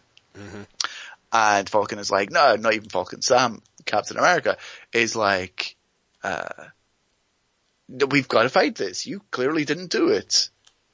And Rage is like, no, we've got to teach them all a lesson, I'm gonna be a martyr, and I'm gonna show them that the system doesn't work.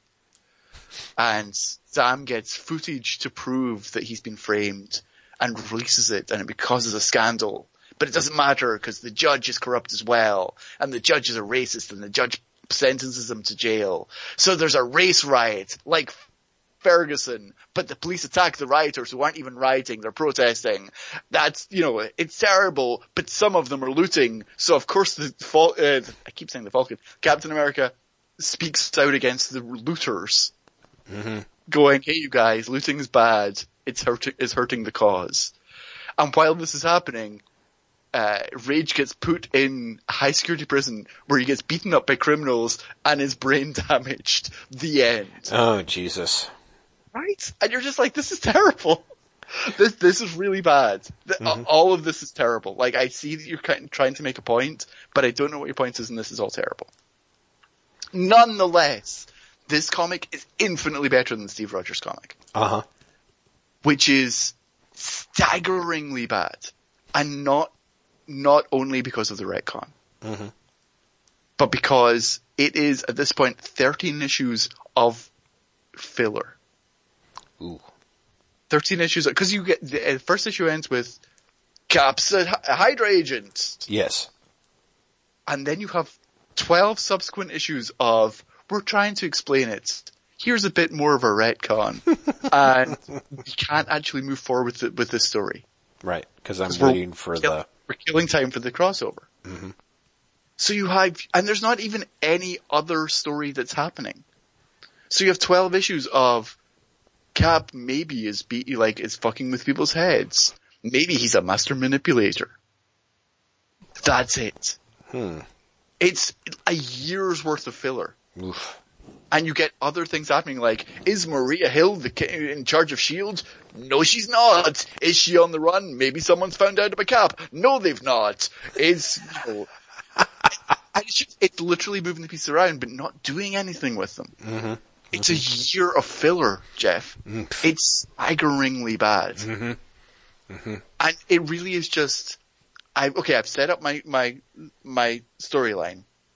Oh, I've got to, I've got to wait a year for my crossover.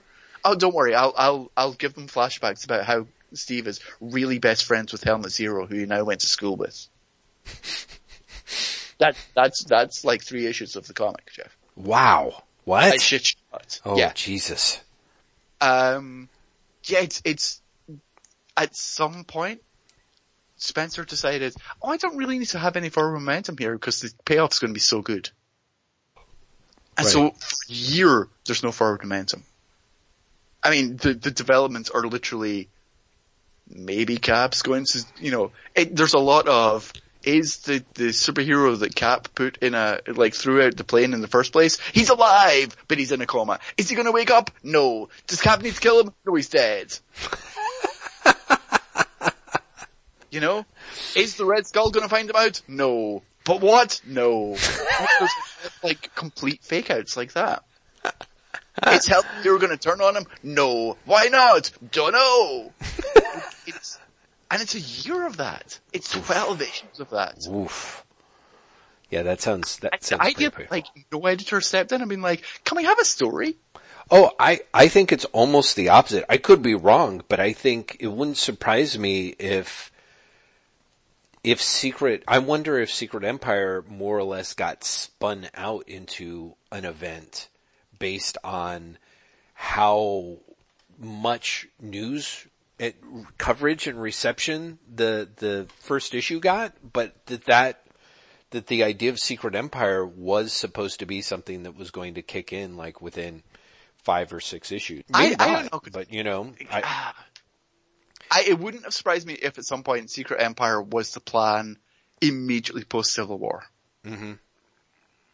You know, they finished Civil War two, and then they're like, okay, and now Cap can like come right, and they move um, right into it, and at yeah. that point they've Because had like five or six issues to set things up, and boom, yeah, But like the Civil War two crossover ends at issue 5 Mhm. or maybe issue six, um, and everything after that is is amazing filler, and also hilarious bits where it's like, but we're not Nazis. Like the self consciousness of that series Yeah. about Hydra are the fascists it's okay to like Mhm. is staggering. To the point where you have a scene which is literally Hydra deciding whether they're going to side with Hitler. So you have characters go, oh, but Hitler's a Nazi. it's, it, it's staggeringly clumsy. It's staggeringly clumsy. Mhm. Mhm. Um, so yeah, I, I say, Steve, Captain America Steve Rogers, you're a bad book. Mhm. Oh, you know what was good? A Marvel book that I've, I've caught up on that I, I actually love. Hmm. All new, all new Wolverine. Oh, really? Which I admit, I read all new Wolverine purely because I saw Logan, and I was in the mood for for more X23. Wow. Well, Uh, I'm I'm seeing that tomorrow, by the way, so no spoilers on that if you don't mind. I I I'll, I won't spoil it, but I will say this: I liked it infinitely more than I was expecting. Mm.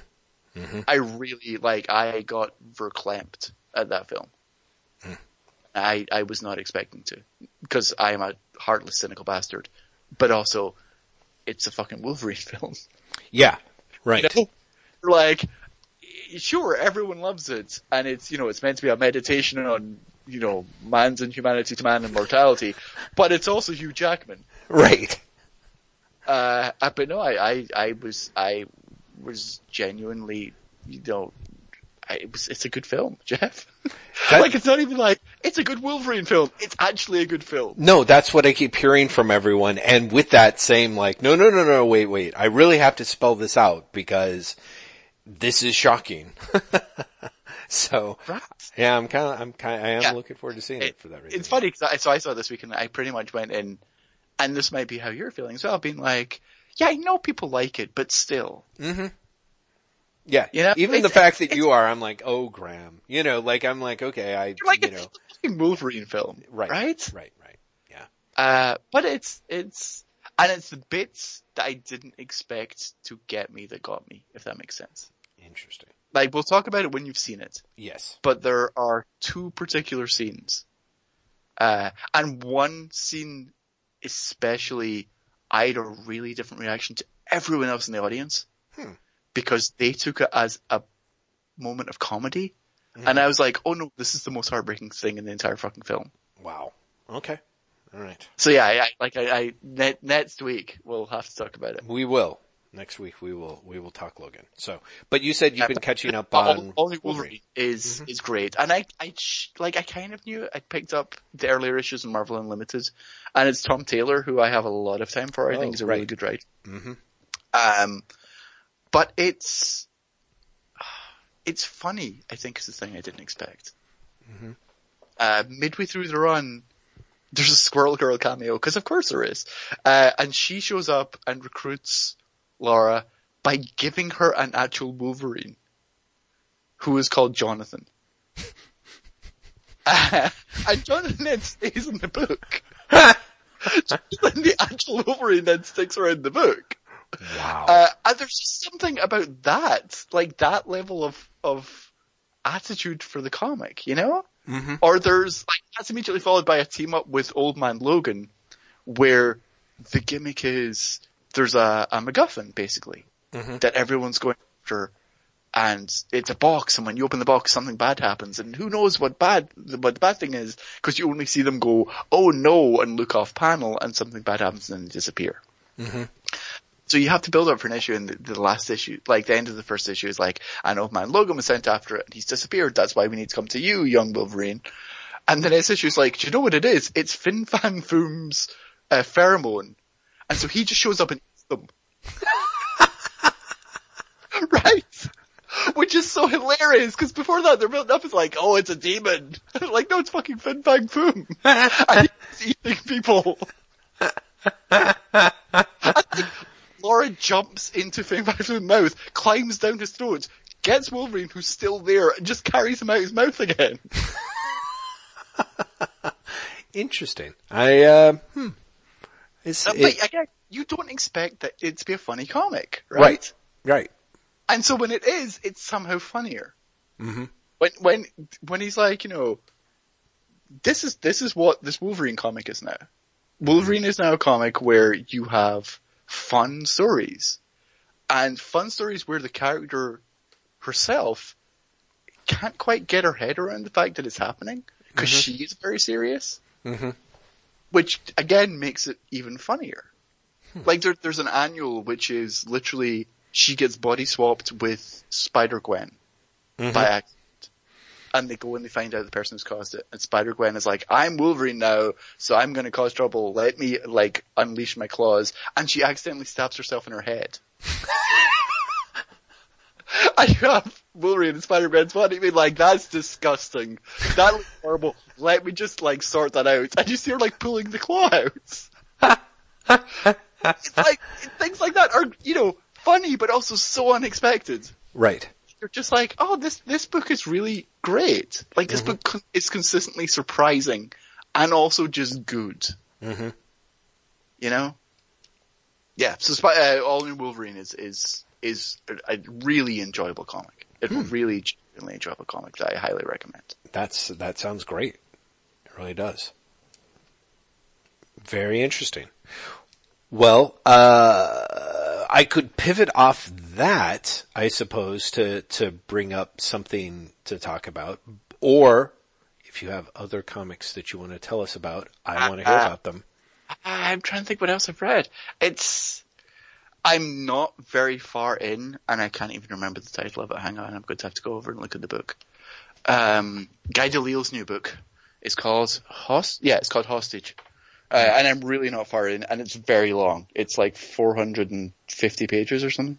Wow. Um, it is, it's a true story. It's a, it, it's about a, a man who was, uh, a, a Doctors Without Borders doctor who is kidnapped Mhm. and, and, and held hostage. And it's, I really like Guy Delisle. I think his, his, his work is like really, you know, funny. He, he did Pyongyang, he did Jerusalem, and there's, there's, uh, uh, an enjoyable, very down to earth absurdism about his work. Where he just travels that are essentially like, this is kind of nuts. You know, isn't this wacky? But in a really restrained way. And Hostage is not like that at all. It's just this very grim book, Mhm. uh, where he's, he's showing all the same chops that, that he's, he's showing in his comedy work, but it's used this other, uh, uh, this other purpose. Uh, I'm only, I mean, I'm really not that far in, maybe 50 pages. Um, so far I like it, but it's also somewhat disorienting. Mhm. Uh, I, I'm looking forward to finishing it so I can tell you basically whether you should be picking it up. But it's, it's, I, I can't remember. Did you like Delisle's other work? You know, the, the, it's a horrible admission, but I still haven't read anything by him. I still haven't Oh, read, I, highly recommend the Travelogues. I Right. highly recommend the Travelogues. yeah, everybody has. I think I actually found a freebie copy of Pyongyang maybe that's like on my shelf and I still have not, still haven't read it. So, which is the weirdest damn thing. So, um, yeah, I will have to, you'll, you'll have to let me know if I can check it out. And then that, hopefully that'll Weirdly enough, I think this might this stuff. might be more more up my alley. Yeah. tastes. Mhm. Yeah, uh, than than the Travelogue stuff. So yeah, I I, I will wh- when I finally finish it because the other thing is it's one of these books that feels very exhausting to read. Mhm. Not because it's a bad book, but because like it's so serious and Yeah. it's so intense. Mhm. Uh, even though it's it's quite restrained in terms of storytelling, it's not like he's like ah hostages, but it you know there, there is something very draining about it, I guess. Um, that it's one of those things where you know you get to the point where it's you know you're reading before you fall asleep, and you're like, "Do- I want to read fucking Steve Englehart being wacky, Right. or do I want to read more of this very intense book about uh, this guy who was actually kidnapped and held hostage? Wow. You know, maybe I'll read the wacky thing. Mhm. Mhm. So yeah, it's one of those things I think I have to really like sit down and, and set some time apart for. Hmm. But no, you pivot off to wherever you were pivoting.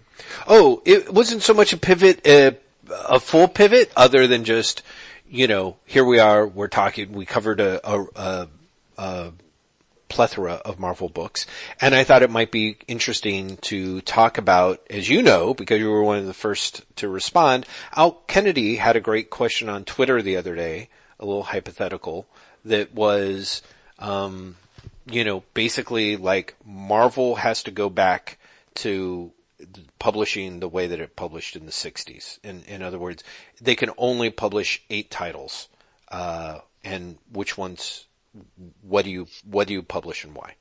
So, uh, I was, you of course had your answer. I thought, I want, sort of wanted to talk about your answer and also the, at the time I was like, oh, there's a ton of stuff that we can talk about on the podcast about this.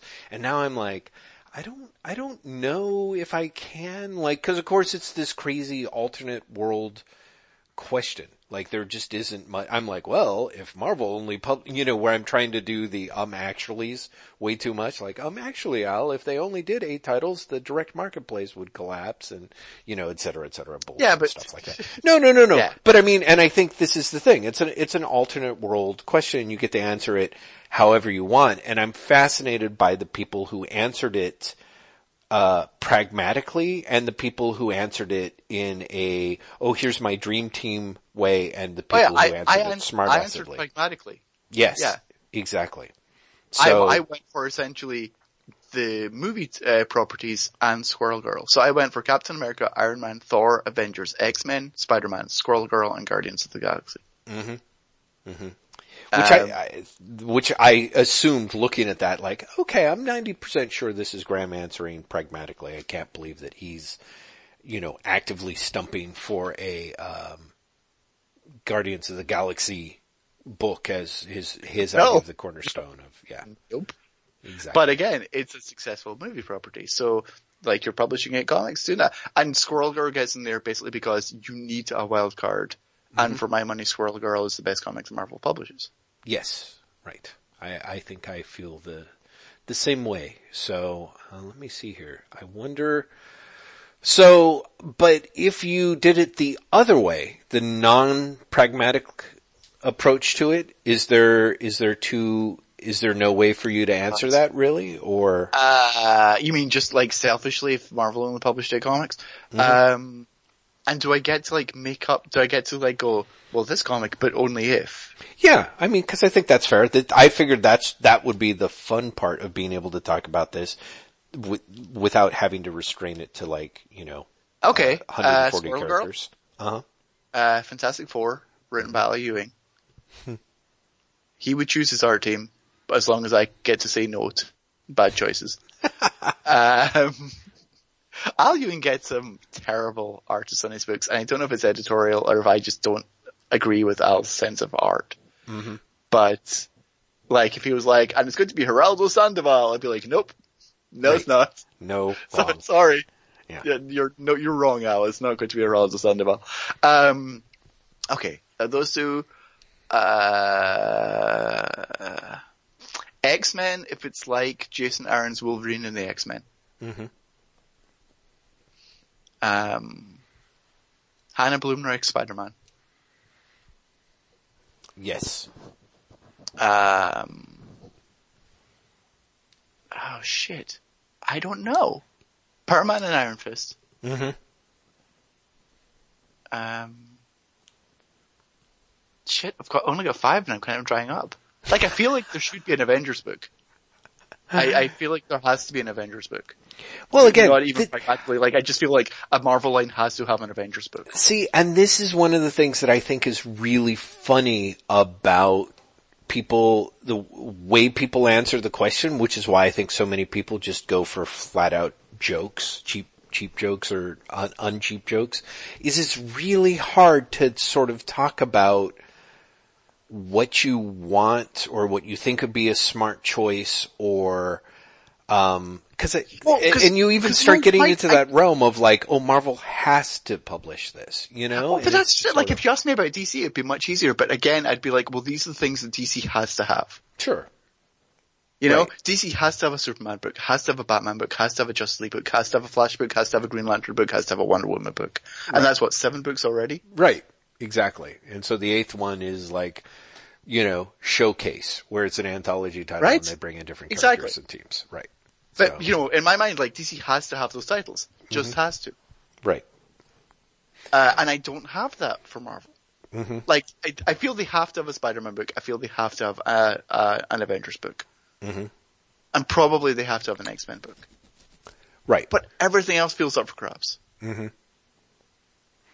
Like, and, and to be fair, for me, Marvel has to have a Fantastic Four book, but that's not been the case for two years. Sure. Yeah, exactly. Exactly. I, I mean, that's it for a lot of the fans. It's, it's kind of like a has to that even Marvel's like, no, not really. So, yeah, But I, yeah, like, you know, I, so many fans would say the same thing about Thor, and Thor wasn't around for two years. right, right, exactly. No? And also, I think a lot, I think Marvel and a lot of fans would be like, Marvel has to have an Iron Man book. No, it doesn't. Mm-hmm. Mm-hmm. Marvel has to have a Captain America book. Not really. Right. What do, do you have a list? Do you I- have a, a I don't- Marvel I- has to have? don't have a list because, and this is one of the things that I think is kind of interesting is, is that, um, you know, one of the things that I, I'm always, I was so, I had such a weird bounce against the question, like just really hard for me to figure out an entry point for it because I think because of that split between the have tos and the musts, I suppose. Like when Marvel starts out, uh, when starts out, of course, Marvel has been around for, you know, a long time and was publishing monster comics when it moves into superhero comics. And as that starts to expand, one of the things that's really interesting about the eight title limitation is, is that it's only expanding like it doesn't need to keep coming up with as many heroes and titles and characters as it does, you know, because they literally have more ideas than they have books, right? Which is why you mm-hmm. start getting the, the things like Tales of Suspense and you get, you get two or three titles that are literally broken into two stories an issue, you know, two different characters, two totally different stories. So there's just this amazing sense of growth under pressure and, and to, in a way, it's weird to point to figure out like where is it coming from other than apparently sales are just through the roof and they've kind of hit on this formula and they keep going at it.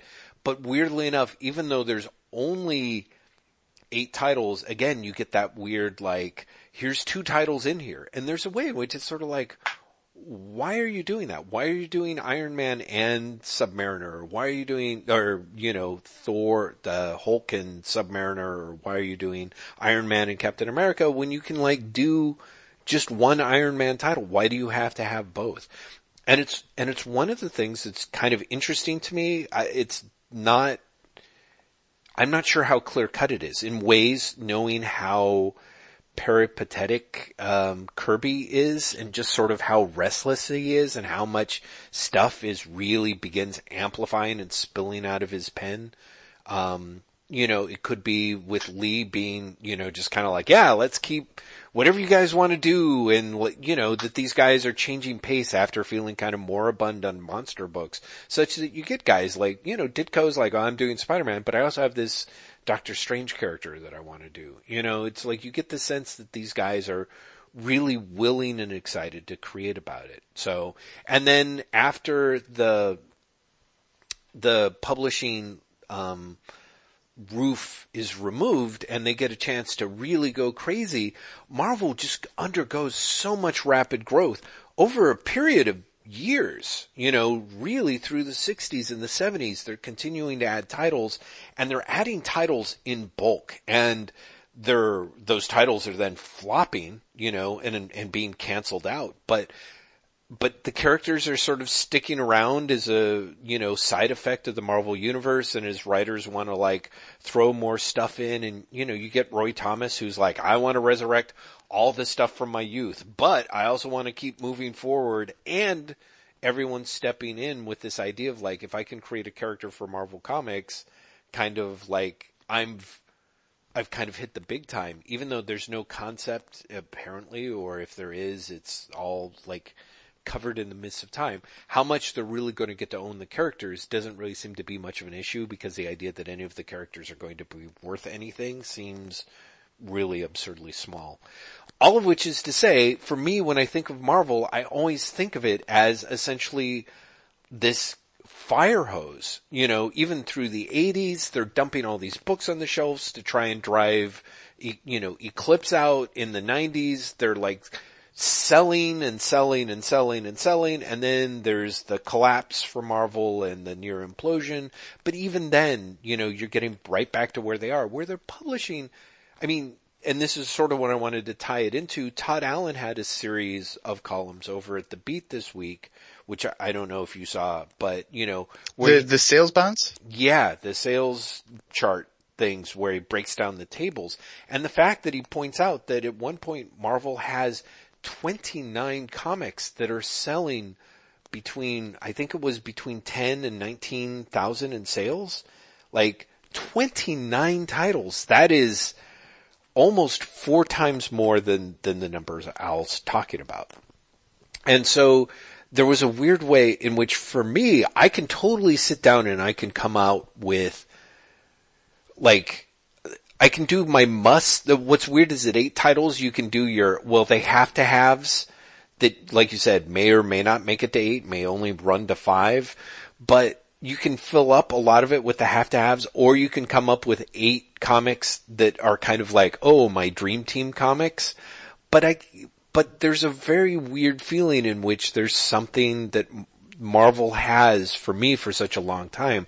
That feeling of being able to have too much, you know, so that I have beloved, like, as, as you should know, people talking shit about Netflix's Iron Fist has been a real staple of Twitter, um, kind of for the last two or three weeks to the point where I honestly thought the series had popped up on Netflix at least a week before it actually did. Cause yeah, it only, it only came on some, yeah, yesterday. Yeah, but people had been talking shit about it for so long. Last week I sat down and be like, okay, I'm gonna watch, sit down and see what the hubbub's all about. And I was like, son of a bitch, it's not even released yet.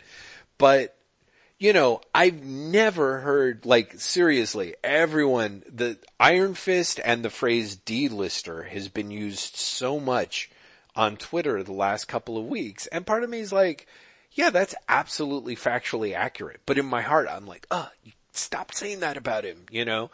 I love him.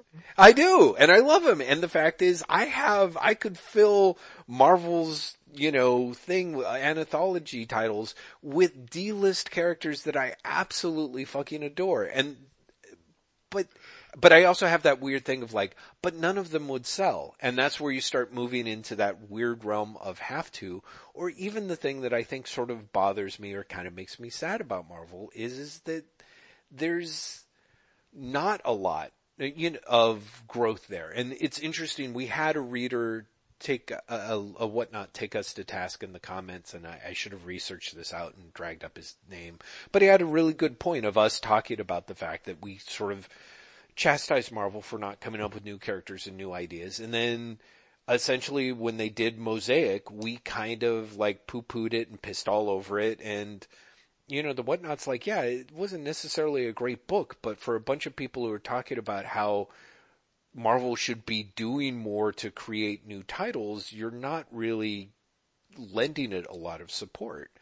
And it was kind of a, to me, it was a good point. I know you're like, ugh, but no, Cause you're like, cause, and it, I think what, I don't know what you're going to say, but I can, uh, the Graham McMillan in my head is the, but Mosaic wasn't really a title. Mosaic wasn't really, Mosaic was just something that Marvel decided that they were going to like force down everyone's throats. Oh to... no, no, not, not even that. My problem with Mosaic is, sure it's, it's a new character, except it's A, not really, cause it's dead, it's Dead Man, and B, it was a really bad book. I mean, it still is a really bad book. Sorry, it's still, it's still around even though I keep forgetting that. Right. But it's, it's, it was a, a very, it was a flawed book and, and, you know, I would much rather pay attention to something like Squirrel Girl or Hellcat for that matter, or Moon Girl, mm-hmm. which is, you know, not necessarily new characters, but characters who are not even D-listers, mm-hmm. but being done in a way that is at least original and, right, not even original, different than the norm. Right. And interesting and feels like it has a reason to exist more than Mosaic, which honestly feels like it exists because someone at Marvel decided it should exist, if that makes sense. Well, I don't think Mosaic actually makes an argument for its own existence in, inside the comic. Whereas for myself, I'm pretty, some of my favorite characters grow out of editorial mandate with Marvel, but I think the thing that again is interesting for me is, is that it's, it's Marvel more or less throwing a lot of shit at you, you know, and for me it's like, oh, that shit all comes at you, and then some of the things that stick are the things that really can stick. You know what I mean? Like it to me, so there's a lot of the, out of the supernatural titles, like a lot of those were launched over a relatively short period of time, you know, or when a lot of the science fiction stuff, when they moved into Killraven and Deathlok and a whole bunch of other shit that, that more or less rolled out at the same time later after the supernatural stuff. They're like, okay, well we did monsters, now we gotta do science fiction, you know.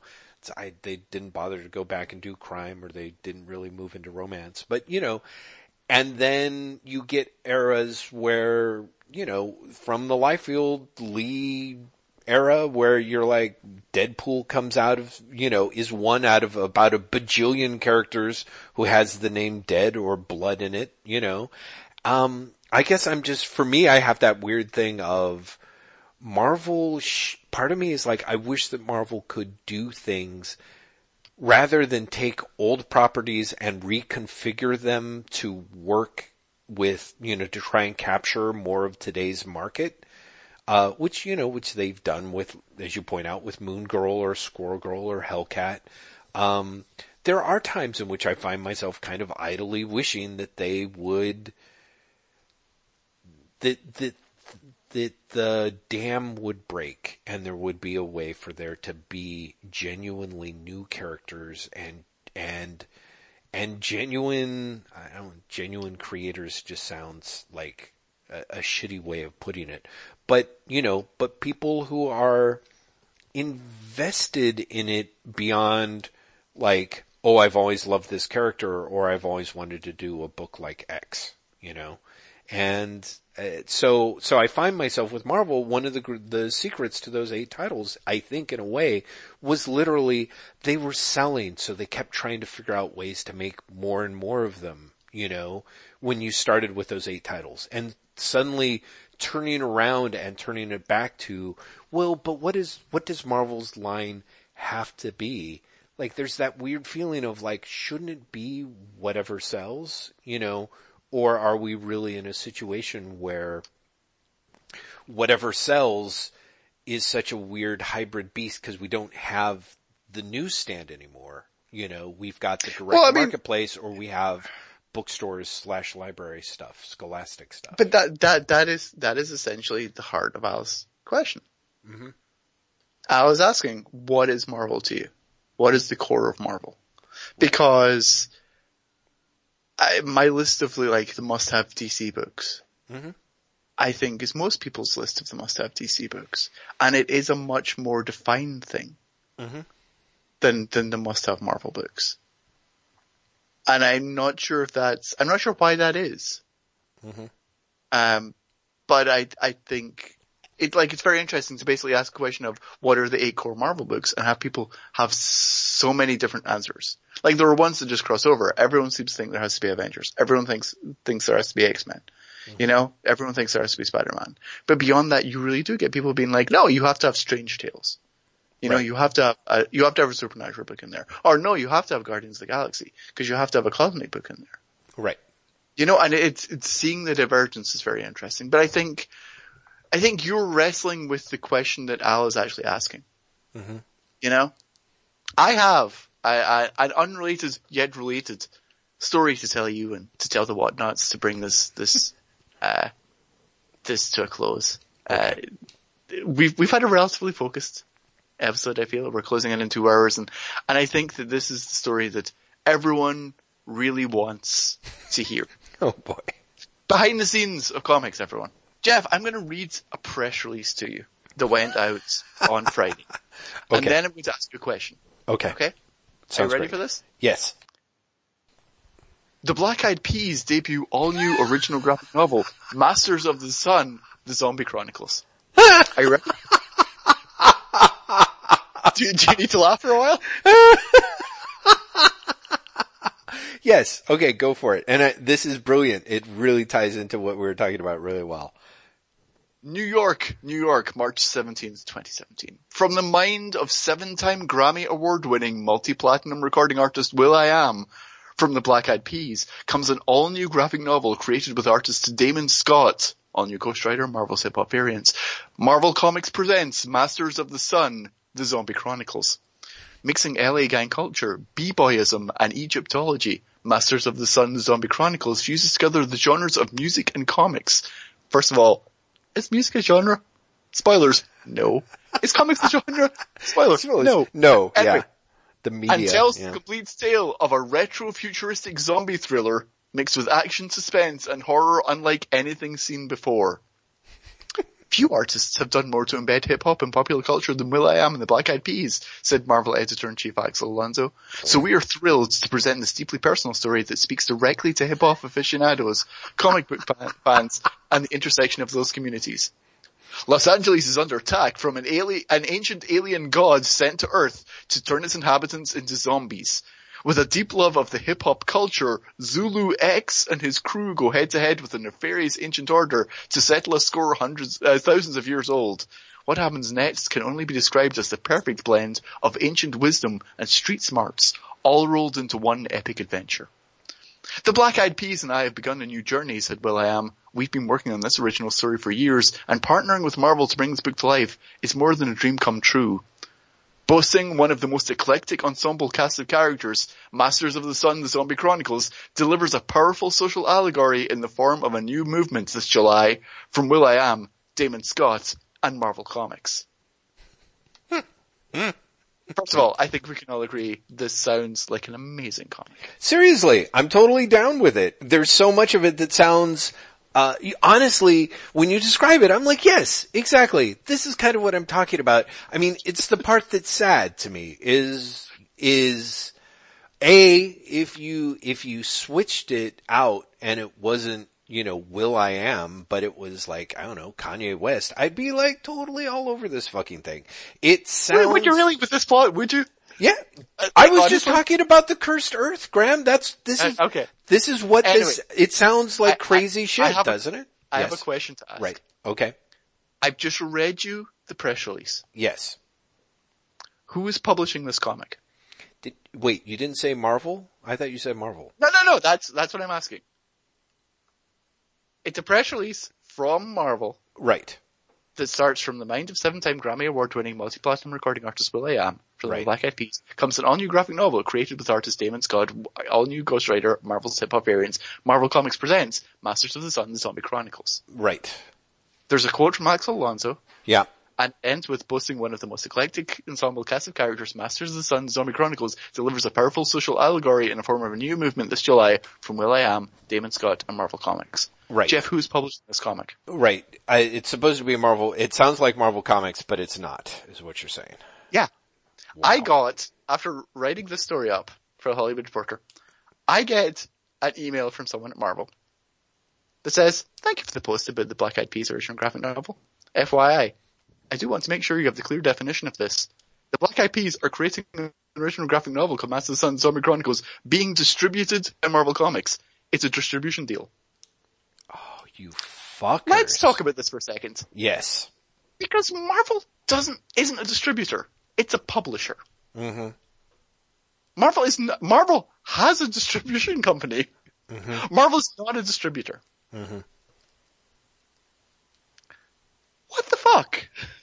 is this really Marvel being like, oh, we just realized this is a terrible comic and we want to distance ourselves? Because that press release does not say at any point, by the way, we're not actually publishing this comic. If you see the fucking cover, it has the Marvel Comics logo on it. Yeah. Yeah, yeah, yeah. Marvel is clearly publishing this comic. Right. So uh, the- well. I write back with clarification. It has the Marvel logo, right? Like mm-hmm. Black Eyed Peas might be packaging it, but it's being published by Marvel, not just distributed.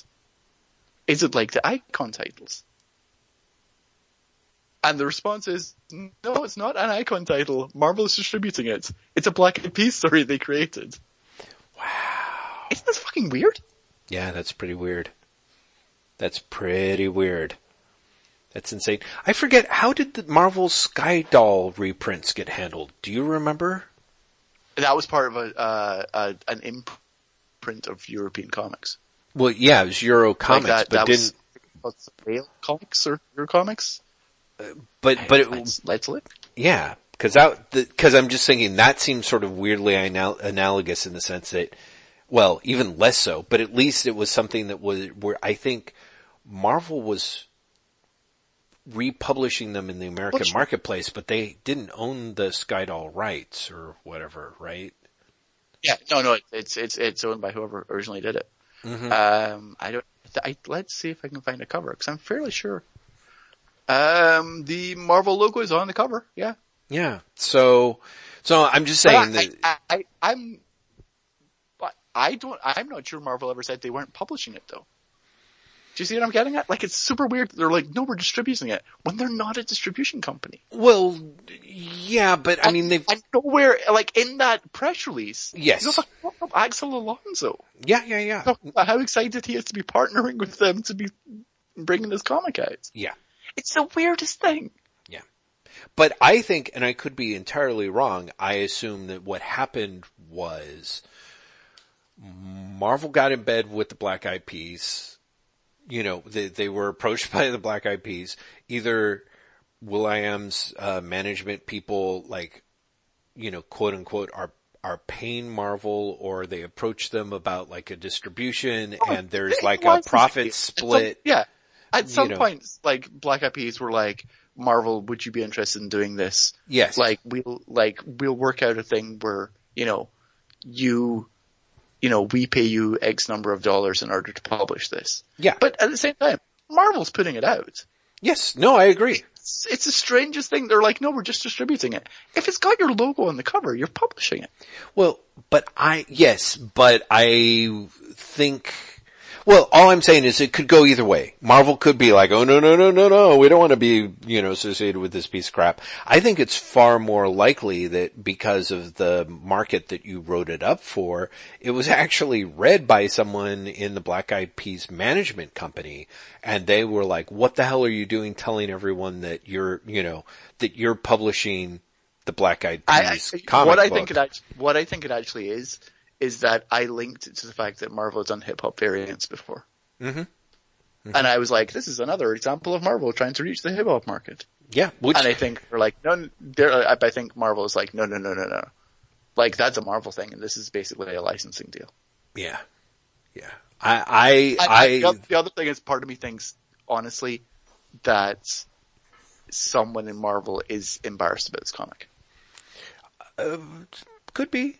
I mean, it could be. It sounds ridiculous, but I mean, part of me is sort of like, eh, I don't know. I just have that thing of like, really, Marvel's gonna develop a sense of shame now. I mean, you know, I, it's. This is really any different than when they did the Kiss comic back in the seventies, or they did the Alice Oh, it's, Cooper it's at comic, or I mean, it's not. It's not any different from when they did the George Romero comics. When Right. that was like in the last years. Yeah, exactly. You know, I, I'm just sort of like, I, that's why part of me is like, maybe, maybe they did get embarrassed. I think that they are like, yes, this could be a good way for us to like continue testing this, testing these waters in a way that is very, you know, cost effective for them, uh, and makes a lot of sense. But, you know, I, I, I don't I- even think it's a bad thing that they're doing it. I was just amused that I got that clarification. I think it's amusing that you got that clarification. I just, I'm also, part of me is like, but I'm kind of curious. I think there's a couple of different ways that it could have, how, why you got that follow up. It, I think it could happen from a number of different ways. I could totally be wrong, but it could be that, that whoever read that press release was like, whoa, no, this seems a little more, like Marvel's being a this this sounds way too like Marvel had more of a hand of it than than they did, you know. But I but I could be wrong. And like I said, part of me is like the really sad point for me is like, yeah, the Black Eyed Peas and will.i.am. I'm not I'm not excited by that. but but You're the like, rest of it, comic. yeah, I'm like, Whereas honest, honestly, I got as far as like, it's cause it's like, it's a zombie story, but it's also an alien invasion story, and the only thing that can save it is hip hop by Zulu X. And I was like, oh god, this sounds like the worst, like, exploitation film I- imaginable. And it, and it probably will be. It probably will just be completely terrible and dull, uh, in a way that I'm like, yeah, maybe, you know, part of me is like, I, I, I feel that, that if, uh, it, it's important for the African American community to have, um, terrible comic books that they can, you know, that speaks purely to that community according to the people who are creating it and or reading it. I'm very much like, I might check it out. I will check it out and cause, you know, cause No, there might be an offhand chance that will.i.am like totally had his mind blown when he watched Holy Mountain and then he had Alejandro Jodorowsky like, you know, uh, be the priest at his wedding? You know, of course not. That's Kanye West. That's why I want Kanye West to have done this. But you know, No, no, I but mean, like, uh, you just here's, don't here's the real reason you went you won't check it out. It's a graphic novel. It's going to be like forty dollars. Right. Oh God. Yeah, probably. Is it a hardcover graphic novel then? I'm, I'm I actually have no idea. Uh, let's see if it says that in this in the the thing. Um, da, da, da. It doesn't. It says trade paperback, so no. Right. Right. So, well, It's know. 120 pages uh, paperback, so what? 25 to 30 dollars? Yeah, I, f- I feel like I feel that seems like a safe bet. Marvel was doing its original hardcovers at was it tw- 25 for the Starlin stuff? Yeah, I think so. I was looking over and I was like, no way, I gave that to you. You you have that copy. And it was great. At least you gave it to someone who could Really? Appreciate it, it? Graham. Yes. God, do we have to go over this? You, uh, it's gotten to the point, know, it's not know, enough I that you know, don't read the things that I write. It's then I tell them to you and I'm like, he is wrong. I know. No, I know. I, my, Did no, we ever talk I'm about just that? disagreeing with you. I'm just disagreeing with you. That's all. Okay. I Well- know you liked it. I'm just saying. I know. I- well, that's what I I'm just- saying. The right person I'm ended up saying- with it. Yeah. I am. I am the person who then got the nets to at the library, so I've read the whole fucking trilogy. Oh yeah, I've been meaning to to do that actually to get the rest of it done.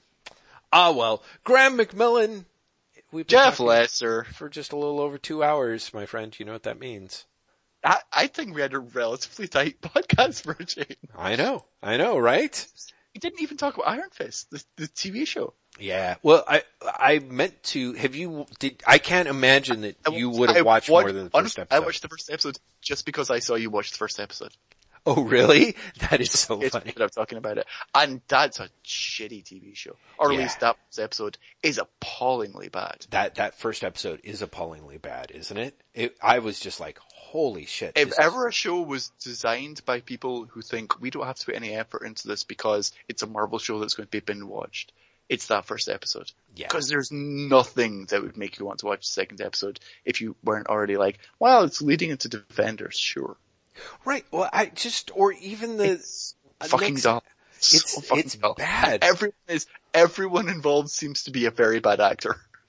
well, that's, I- The dialogue know. is terrible. I mean, the dialogue Yeah. is really bad. the dialogue's really bad. It's directed by, you know, John Dahl, who can actually direct, has made good at TV and some really Yeah, good films. yeah. So, But you would know, believe it?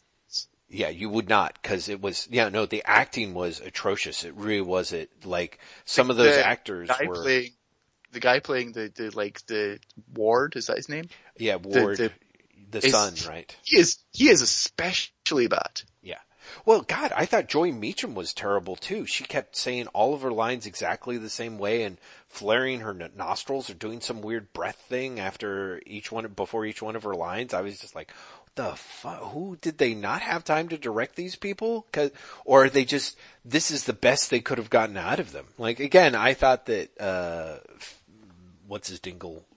Finn Jones. Finn Jones is was wa- was okay was okay in terms of like acting sort of stuff. I think he was hobbled Okay. by no, I know, but I you know I think I, think he, I think he's hobbled by a terrible script, but I also think that unless his direction was, why don't you do this like a sort of like vaguely stoned guy who's pretty amiable, that and every now and again will have a headache. well he because they stuff. because they really do want it to be because because I know what they were shooting for, and they just failed. I mean, there's so many things that they were shooting for off uh, right off the hand, but it was it was just shittily written. But they they wanted to be. It was that classic like, oh, but what if we can sort of? I want you to have that ambiguity of like. Maybe you really are crazy. So you need to be like incredibly pleasant, but, But you it's- but also need like- to be incredibly But you're clearly not. cr- But you're clearly not crazy because the show is fucking called Iron Fist. No, like it's one of those things where it's it's really playing against the fact that you know that you know Sure. this dude's got superpowers and he's going to join the the defenders. Right. Because you can't. You then don't get to be the maybe he is creepy and crazy. Yeah. He's like no, he's he, like I've seen the fucking trailers. He's got a glowing fist and he can punch through walls. No, I know. Believe me, I know. That's why it was a terrible. There was a lot of terrible choices. But how do I put it? The first episode is ter- full of terrible choices. really so many shit choices. But I really felt that and I could be wrong, I'm like, I feel he's trying to execute on some shitty choices. You know what I mean? Like, that I feel we're being fed to him. But I mean, but I don't even know why I particularly want to protect him other than just honestly, I heard he was absolutely shitty and of course there's all the bullshit coming out of his mouth. And when I looked at it, I'm like, you know, honestly, he's, he's, you know, at this point, he was not the worst thing in that episode. But I mean, he wasn't. Sure, he was but- far from the best. but that- but yeah, no, yeah, no, that's it. Like he, he just because he's not the worst thing in an episode filled with it's surprisingly low quality. I mean, Yeah. genuinely low quality first episode. yeah, no, Uh, seriously, I, I said someone who's not a fan of any of the other Marvel Netflix shows. Yeah. but they at least tried. This one did not feel like it was trying well, at all. I kind of feel, and this could be this could be completely wrong, but I feel that that the Marvel shows, for the most part, have have had diminishing returns for me. Um, in a way, it's very much. I thought the first season of Daredevil had seemed like a real TV show and had some real quality and talent in front of the screens and behind the screens. And Jessica Jones had shit that sort of drove me crazy, but also had some stuff that was really smart and interesting and had some place to go. And this is where I start really splitting from the rest of the pack. I mean, I, I thought Daredevil season two was a bag of crap, but I actually thought that that Cage was stunningly amateurish uh, for the bulk of it. Um, really, just some some really bad crap to the point where I was like, I think that they're, you know, I, I don't remember who I was talking with on Twitter, um, but I think we both kind of have the, our theory is is that the Defenders is going to be terrible, and in part because I feel that Marvel's TV thing is it's still this little rink-a-dink podunk deal. They're just they're having less development time. They're having less. They've got to turn these things out faster and faster on more of a production line, and it's just it's just killing them. You know, like this stuff is not. It's not getting drafted a second time. It's even that thing where it's like I, don't remember who I was reading. I think it might have been like Dan Harmon talking about community or something where he was like, I didn't really realize until I did a show, like the secret is in the casting. You just have to be in casting until you get the right character, uh, right cast, the right actors. And the thing that's so hard is, is that it eats up so much time.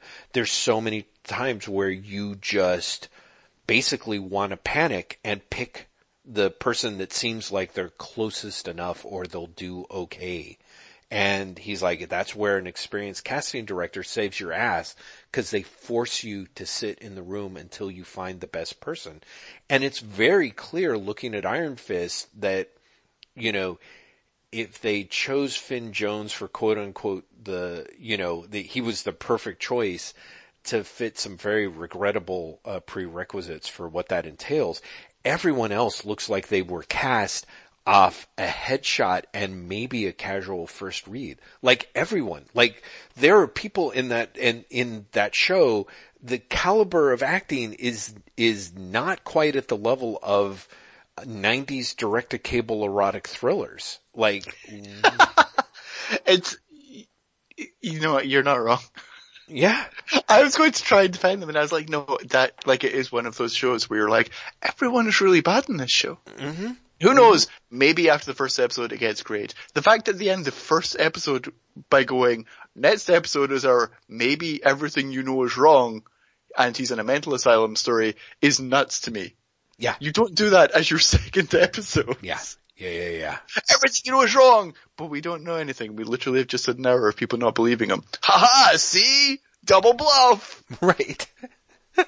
well, and again, I just, those scenes so poorly done, the, the way they drag some of that out where he's like, hey guys, it's me, Danny! Here's Yeah, the moment actually- in every other scene where I tell you something that will convince you. I'm not going to even think to say anything like that for 45 minutes of the episode. You know? And also, like, Danny Rand comes across in the, the first episode as being an idiot. Mhm. Like, genuinely being an idiot. Hey guys, I've just shown up, I've got bare feet, I'm, I look like a homeless dude, but clearly I'm the guy who disappeared 15 years ago, which I know. and I, yet I expect you to just give me the company. Right. Why? Why are you all surprised? Yeah. What if I break into your house? That'll make everything much better. See, what if I tell you I broke into your house? Yeah, I mean, You're ah, right. Daddy Rat.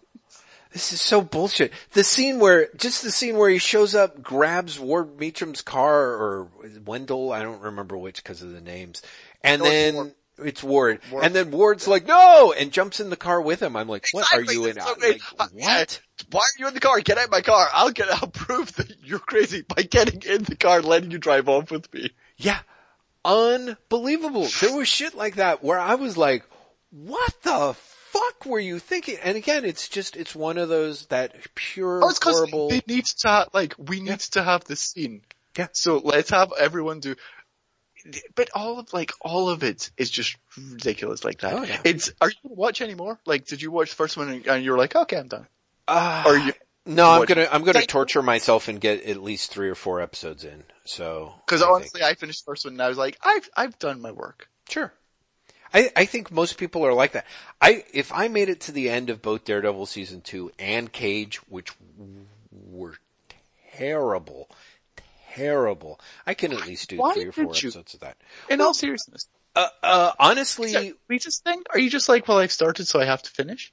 Um, so let's see. How did it, there were different things. I, honestly, the, the first half of season two of Daredevil had, well, first off, I like the first season of Daredevil. I think it had a talented cast and there were some talented, uh, there was talent all, all the way involved.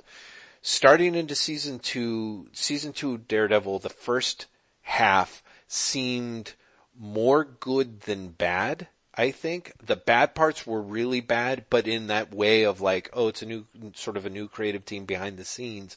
They're going to work those kinks out of the system as they go along. And then uh, what ended up happening was in the second half, where when they brought in Elektra, some of the stuff started getting markedly worse, not better. And that one was kind of, uh, I can't remember. It was kind of like, uh, oh, I'll stick this through and see if they pull it out in the end. Cause as I recall, Daredevil, the first season started strong, got shitty, and then more or less pulled off the finale. And I'm like, well, maybe they'll stick the landing. And they, they fucking blew the landing. Then with Cage, I thought things really were kind of not, I was like, okay, this isn't necessarily my cup of tea, but it's bad, but uh, you know, like, but I can't really call it bad. And then at a certain point I was like, oh Jesus, no, this is bad. Oh, this is really getting bad. And then I was like, I should just quit. And then I had a friend who's not a regular comic reader who was like, oh my God, that fucking finale was great. And I was like, okay, well, we gotta see it. We've got to, we've got to see it. And so uh, we pushed ourselves through and I, I'm like, I hear the finale's great. We watched the finale. I'm like, oh shit, my friend was fucking high when she watched that finale. she was high as shit. So, I have to ask, what what is the finale? Because I bailed on season two, and I actually liked season two better than I liked season one, but I bailed on season two like really early, three or four episodes in. No, season two of Daredevil or season, uh, or Yeah. the finale of Cage, so finale Oh, of sorry, Cage is, finale sorry, Cage yeah, yeah, sorry. Okay. Finale of Cage is what she told me. No, Daredevil finale, I was like, let's stick it through because they pulled it out last time and they totally did not. Uh, Cage was like all the warning signs were there for me really early on and I was like, eh, this is not my thing or it's not going to work for me. I just can't overlook the stuff that's bad seems glaringly bad whereas everyone else is like, oh, but there's this and oh, there's that. And I'm like, yeah, but this is really bad. Anyway, my friend was like, oh, the finale is going to be, is just, oh, it was mind blowing.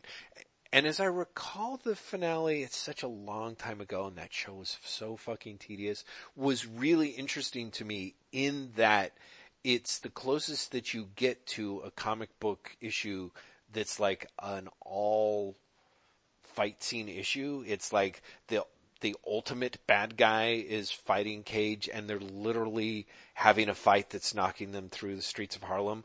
But but it was that weird like kind of like but it's all wrong. Also there's things that um as I recall there's a real there was just there the the issue the whole arc of Cage had so much like, you know, you're gonna have to, you're just gonna have to go with me on this throughout, where it's like, oh, now the people love Cage, now the people hate Cage, now the people love Cage, now they're not sure, can they trust Cage? And it's, at every point, it's, it's, not only is it done poorly, but it's also so badly telegraphed. So, you know, it's supposed to be like these two guys sort of fighting for the soul of a community in the sense of, at some point someone compares it to like, oh, this is like watching the, the epic fight of, you know, when, you know, Slappy McGrandmaster stole so-and-so's teeth in a, out of a Harlem barber shop in like 1938 or something. And you're just like,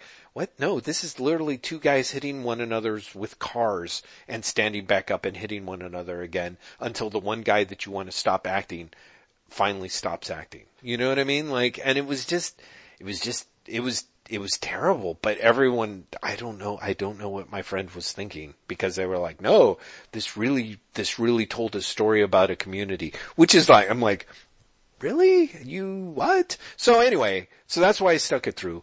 Iron Fist is by far the worst of the shows right out of the gate. That is the worst first episode. It's impossible to believe that if this was made in conventional TV, if the show had gone to pilot and this was the pilot, that you would have ever, anything else would have ever happened. Cause it is, Oh, this is, this would this wouldn't have even been made if this had not been Marvel. Yeah, well, sure, sure, absolutely. Well, I don't know. I mean, you can see someone being like, "Hey, you know what? Like, America's trying to be racist, and they love kung fu. We've got a kung fu racist." Kung Fu racist, order up a pilot. Why not? Who knows? Up is down, black is white. It could be huge. And then they watch it and they're like, If you, if you're not pitching run." Kung Fu Racist to like Fox for next season, Well, see, that's what I'm saying. right now. Exactly. That's what I'm saying is like, I, I want to say never say never, Graham, but let's look at the times we're living in. But that being said, even still, I think once Fox looked at the pilot of Kung Fu Racist, they were like, you know what? We were hoping for a higher quality for Kung Fu Racist. You know, something that would really live up to the Kung Fu Racist name. Where, so like, no, never, never again. We really wasted a lot of money on this one episode and we'd be ashamed if we weren't shameless. Whereas this is like, yeah, 12 more episodes of this, am I right? And I'm just like, oh my god, like I, you better pray to God your entire cast is turned over by, by episode three, cause like this is going to be, this is going to be dire otherwise. By far the worst episode. By far. Just terrible. uh, but but let's wait, you know, a year and see how excited we are about Defenders. Oh, I, I mean, that's it. I'm like, I'm not, I, see, part of me really had this thing that after Luke Cage, I was like, and the season, second season of Daredevil, I'm like, okay, I'm no longer excited for Defenders. You know? Cause I just, Were you ever genuinely excited for Defenders?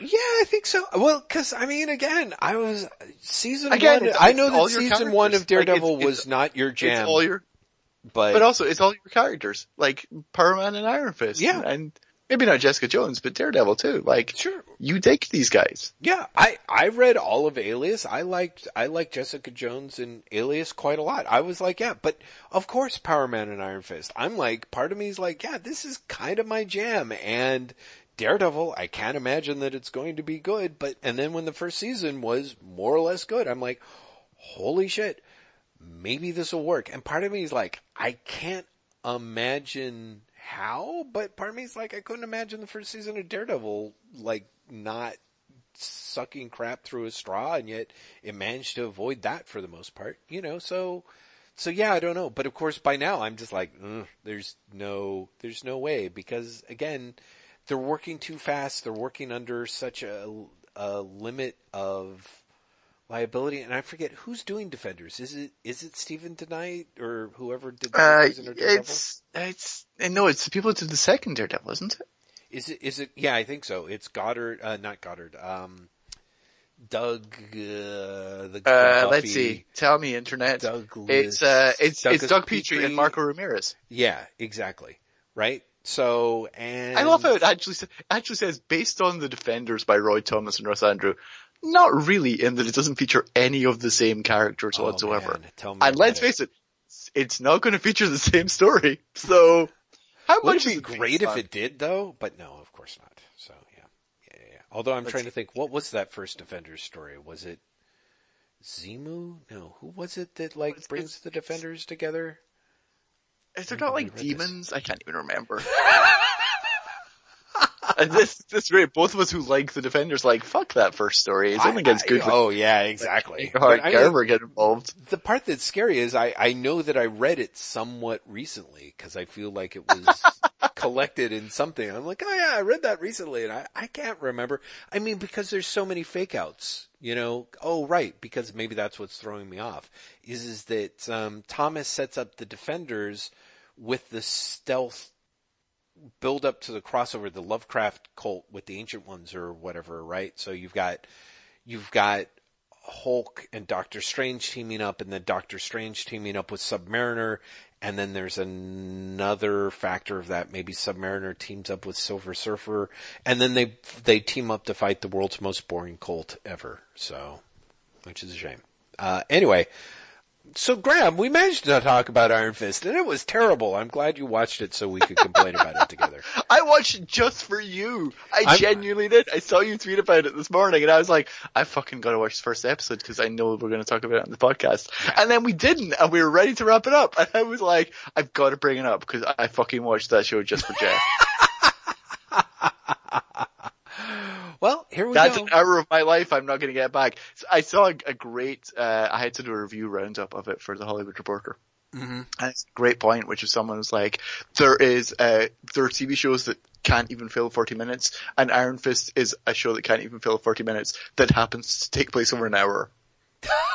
and there is so much filler in that, that you're Yes. like, let's see Daddy climb some steps. so Okay. bad.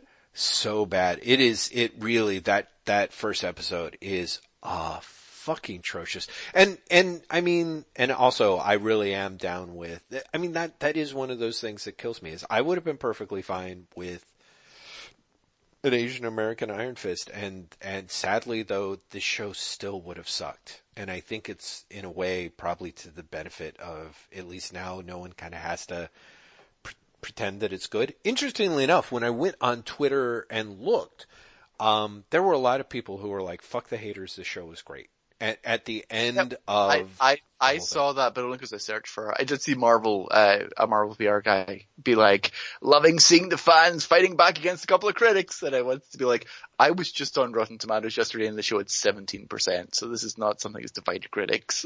right, right, exactly.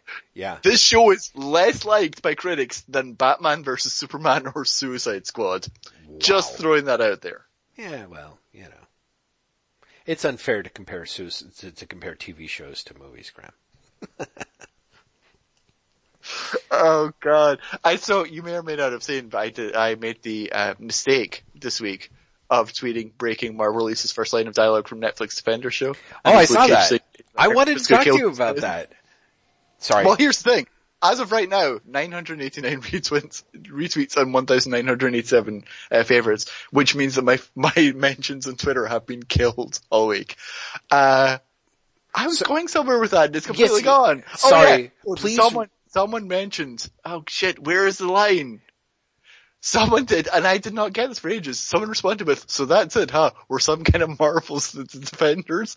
And it took me forever to realize that's a Suicide Squad reference. oh. Uh, well, I, okay, first off, At off, some point, Will, Will Smith tries to get work the title of the movie into the movie by saying, so that's it, huh? We're some kind of suicide squad? As if that's a real thing.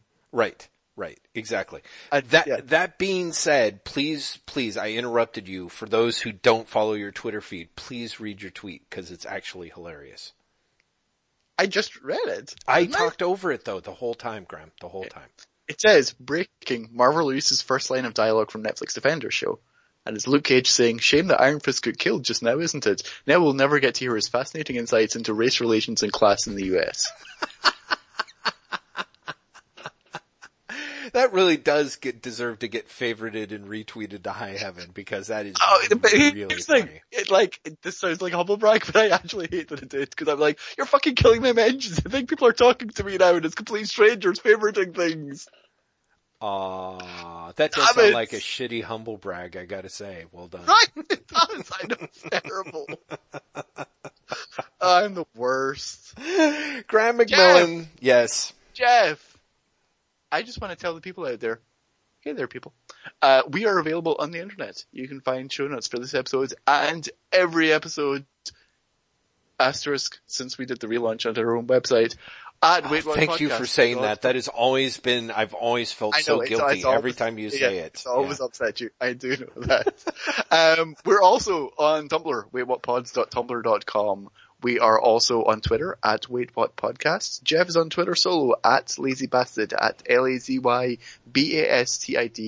I'm on Twitter solo at Graham M at G-R-A-E out. I can't even spell my name. At G-R-A-E-M-E-M. We are also a Patreon supported podcast. Patreon people, we love you very, very much. Genuinely, Jeff's going to tell you how much right now. That's right, Graham. Patreon people, you are wonderful. You are the wind beneath our wings because you, your generous support of us makes us feel heard and appreciated. It has inspired us. The Baxter Building podcast exists precisely and exactly because of your level of support and uh, it just manages to I don't know. I it, it's it's a certain amount of affirmation and validation that helps keep me going. And frankly, there are times where I can turn around and spend too much money on Judge Dredd trade paperback, digital trade paperbacks, or even the occasional uh, ridiculously priced issue of Amazing Spider-Man, thinking, you know what, I can afford this thanks to the wonderful people on Patreon, such as the kind crew at American Ninth Art Studios, as well as Empress Audrey, Queen of the Galaxy. We are especially grateful to their ongoing support of this podcast. Um, we thank you so much. Graham? I think that says everything that needs to be said. What nuts? We're going to be back in a week, right, Yeah. Jeff? I'm not. We're we're back next week. I think I that's don't understand how that works. I think it is too. I really am like, I don't. I'm, I'm so confused by this. But it's, no, that's right. We are actually back next week. Uh, we will be probably less focused than we were this week because we're doing really well up until I mentioned Iron Fist. Yeah. Thank you very much as always for listening. And as the great gods above once said, bye! Well done. Uh,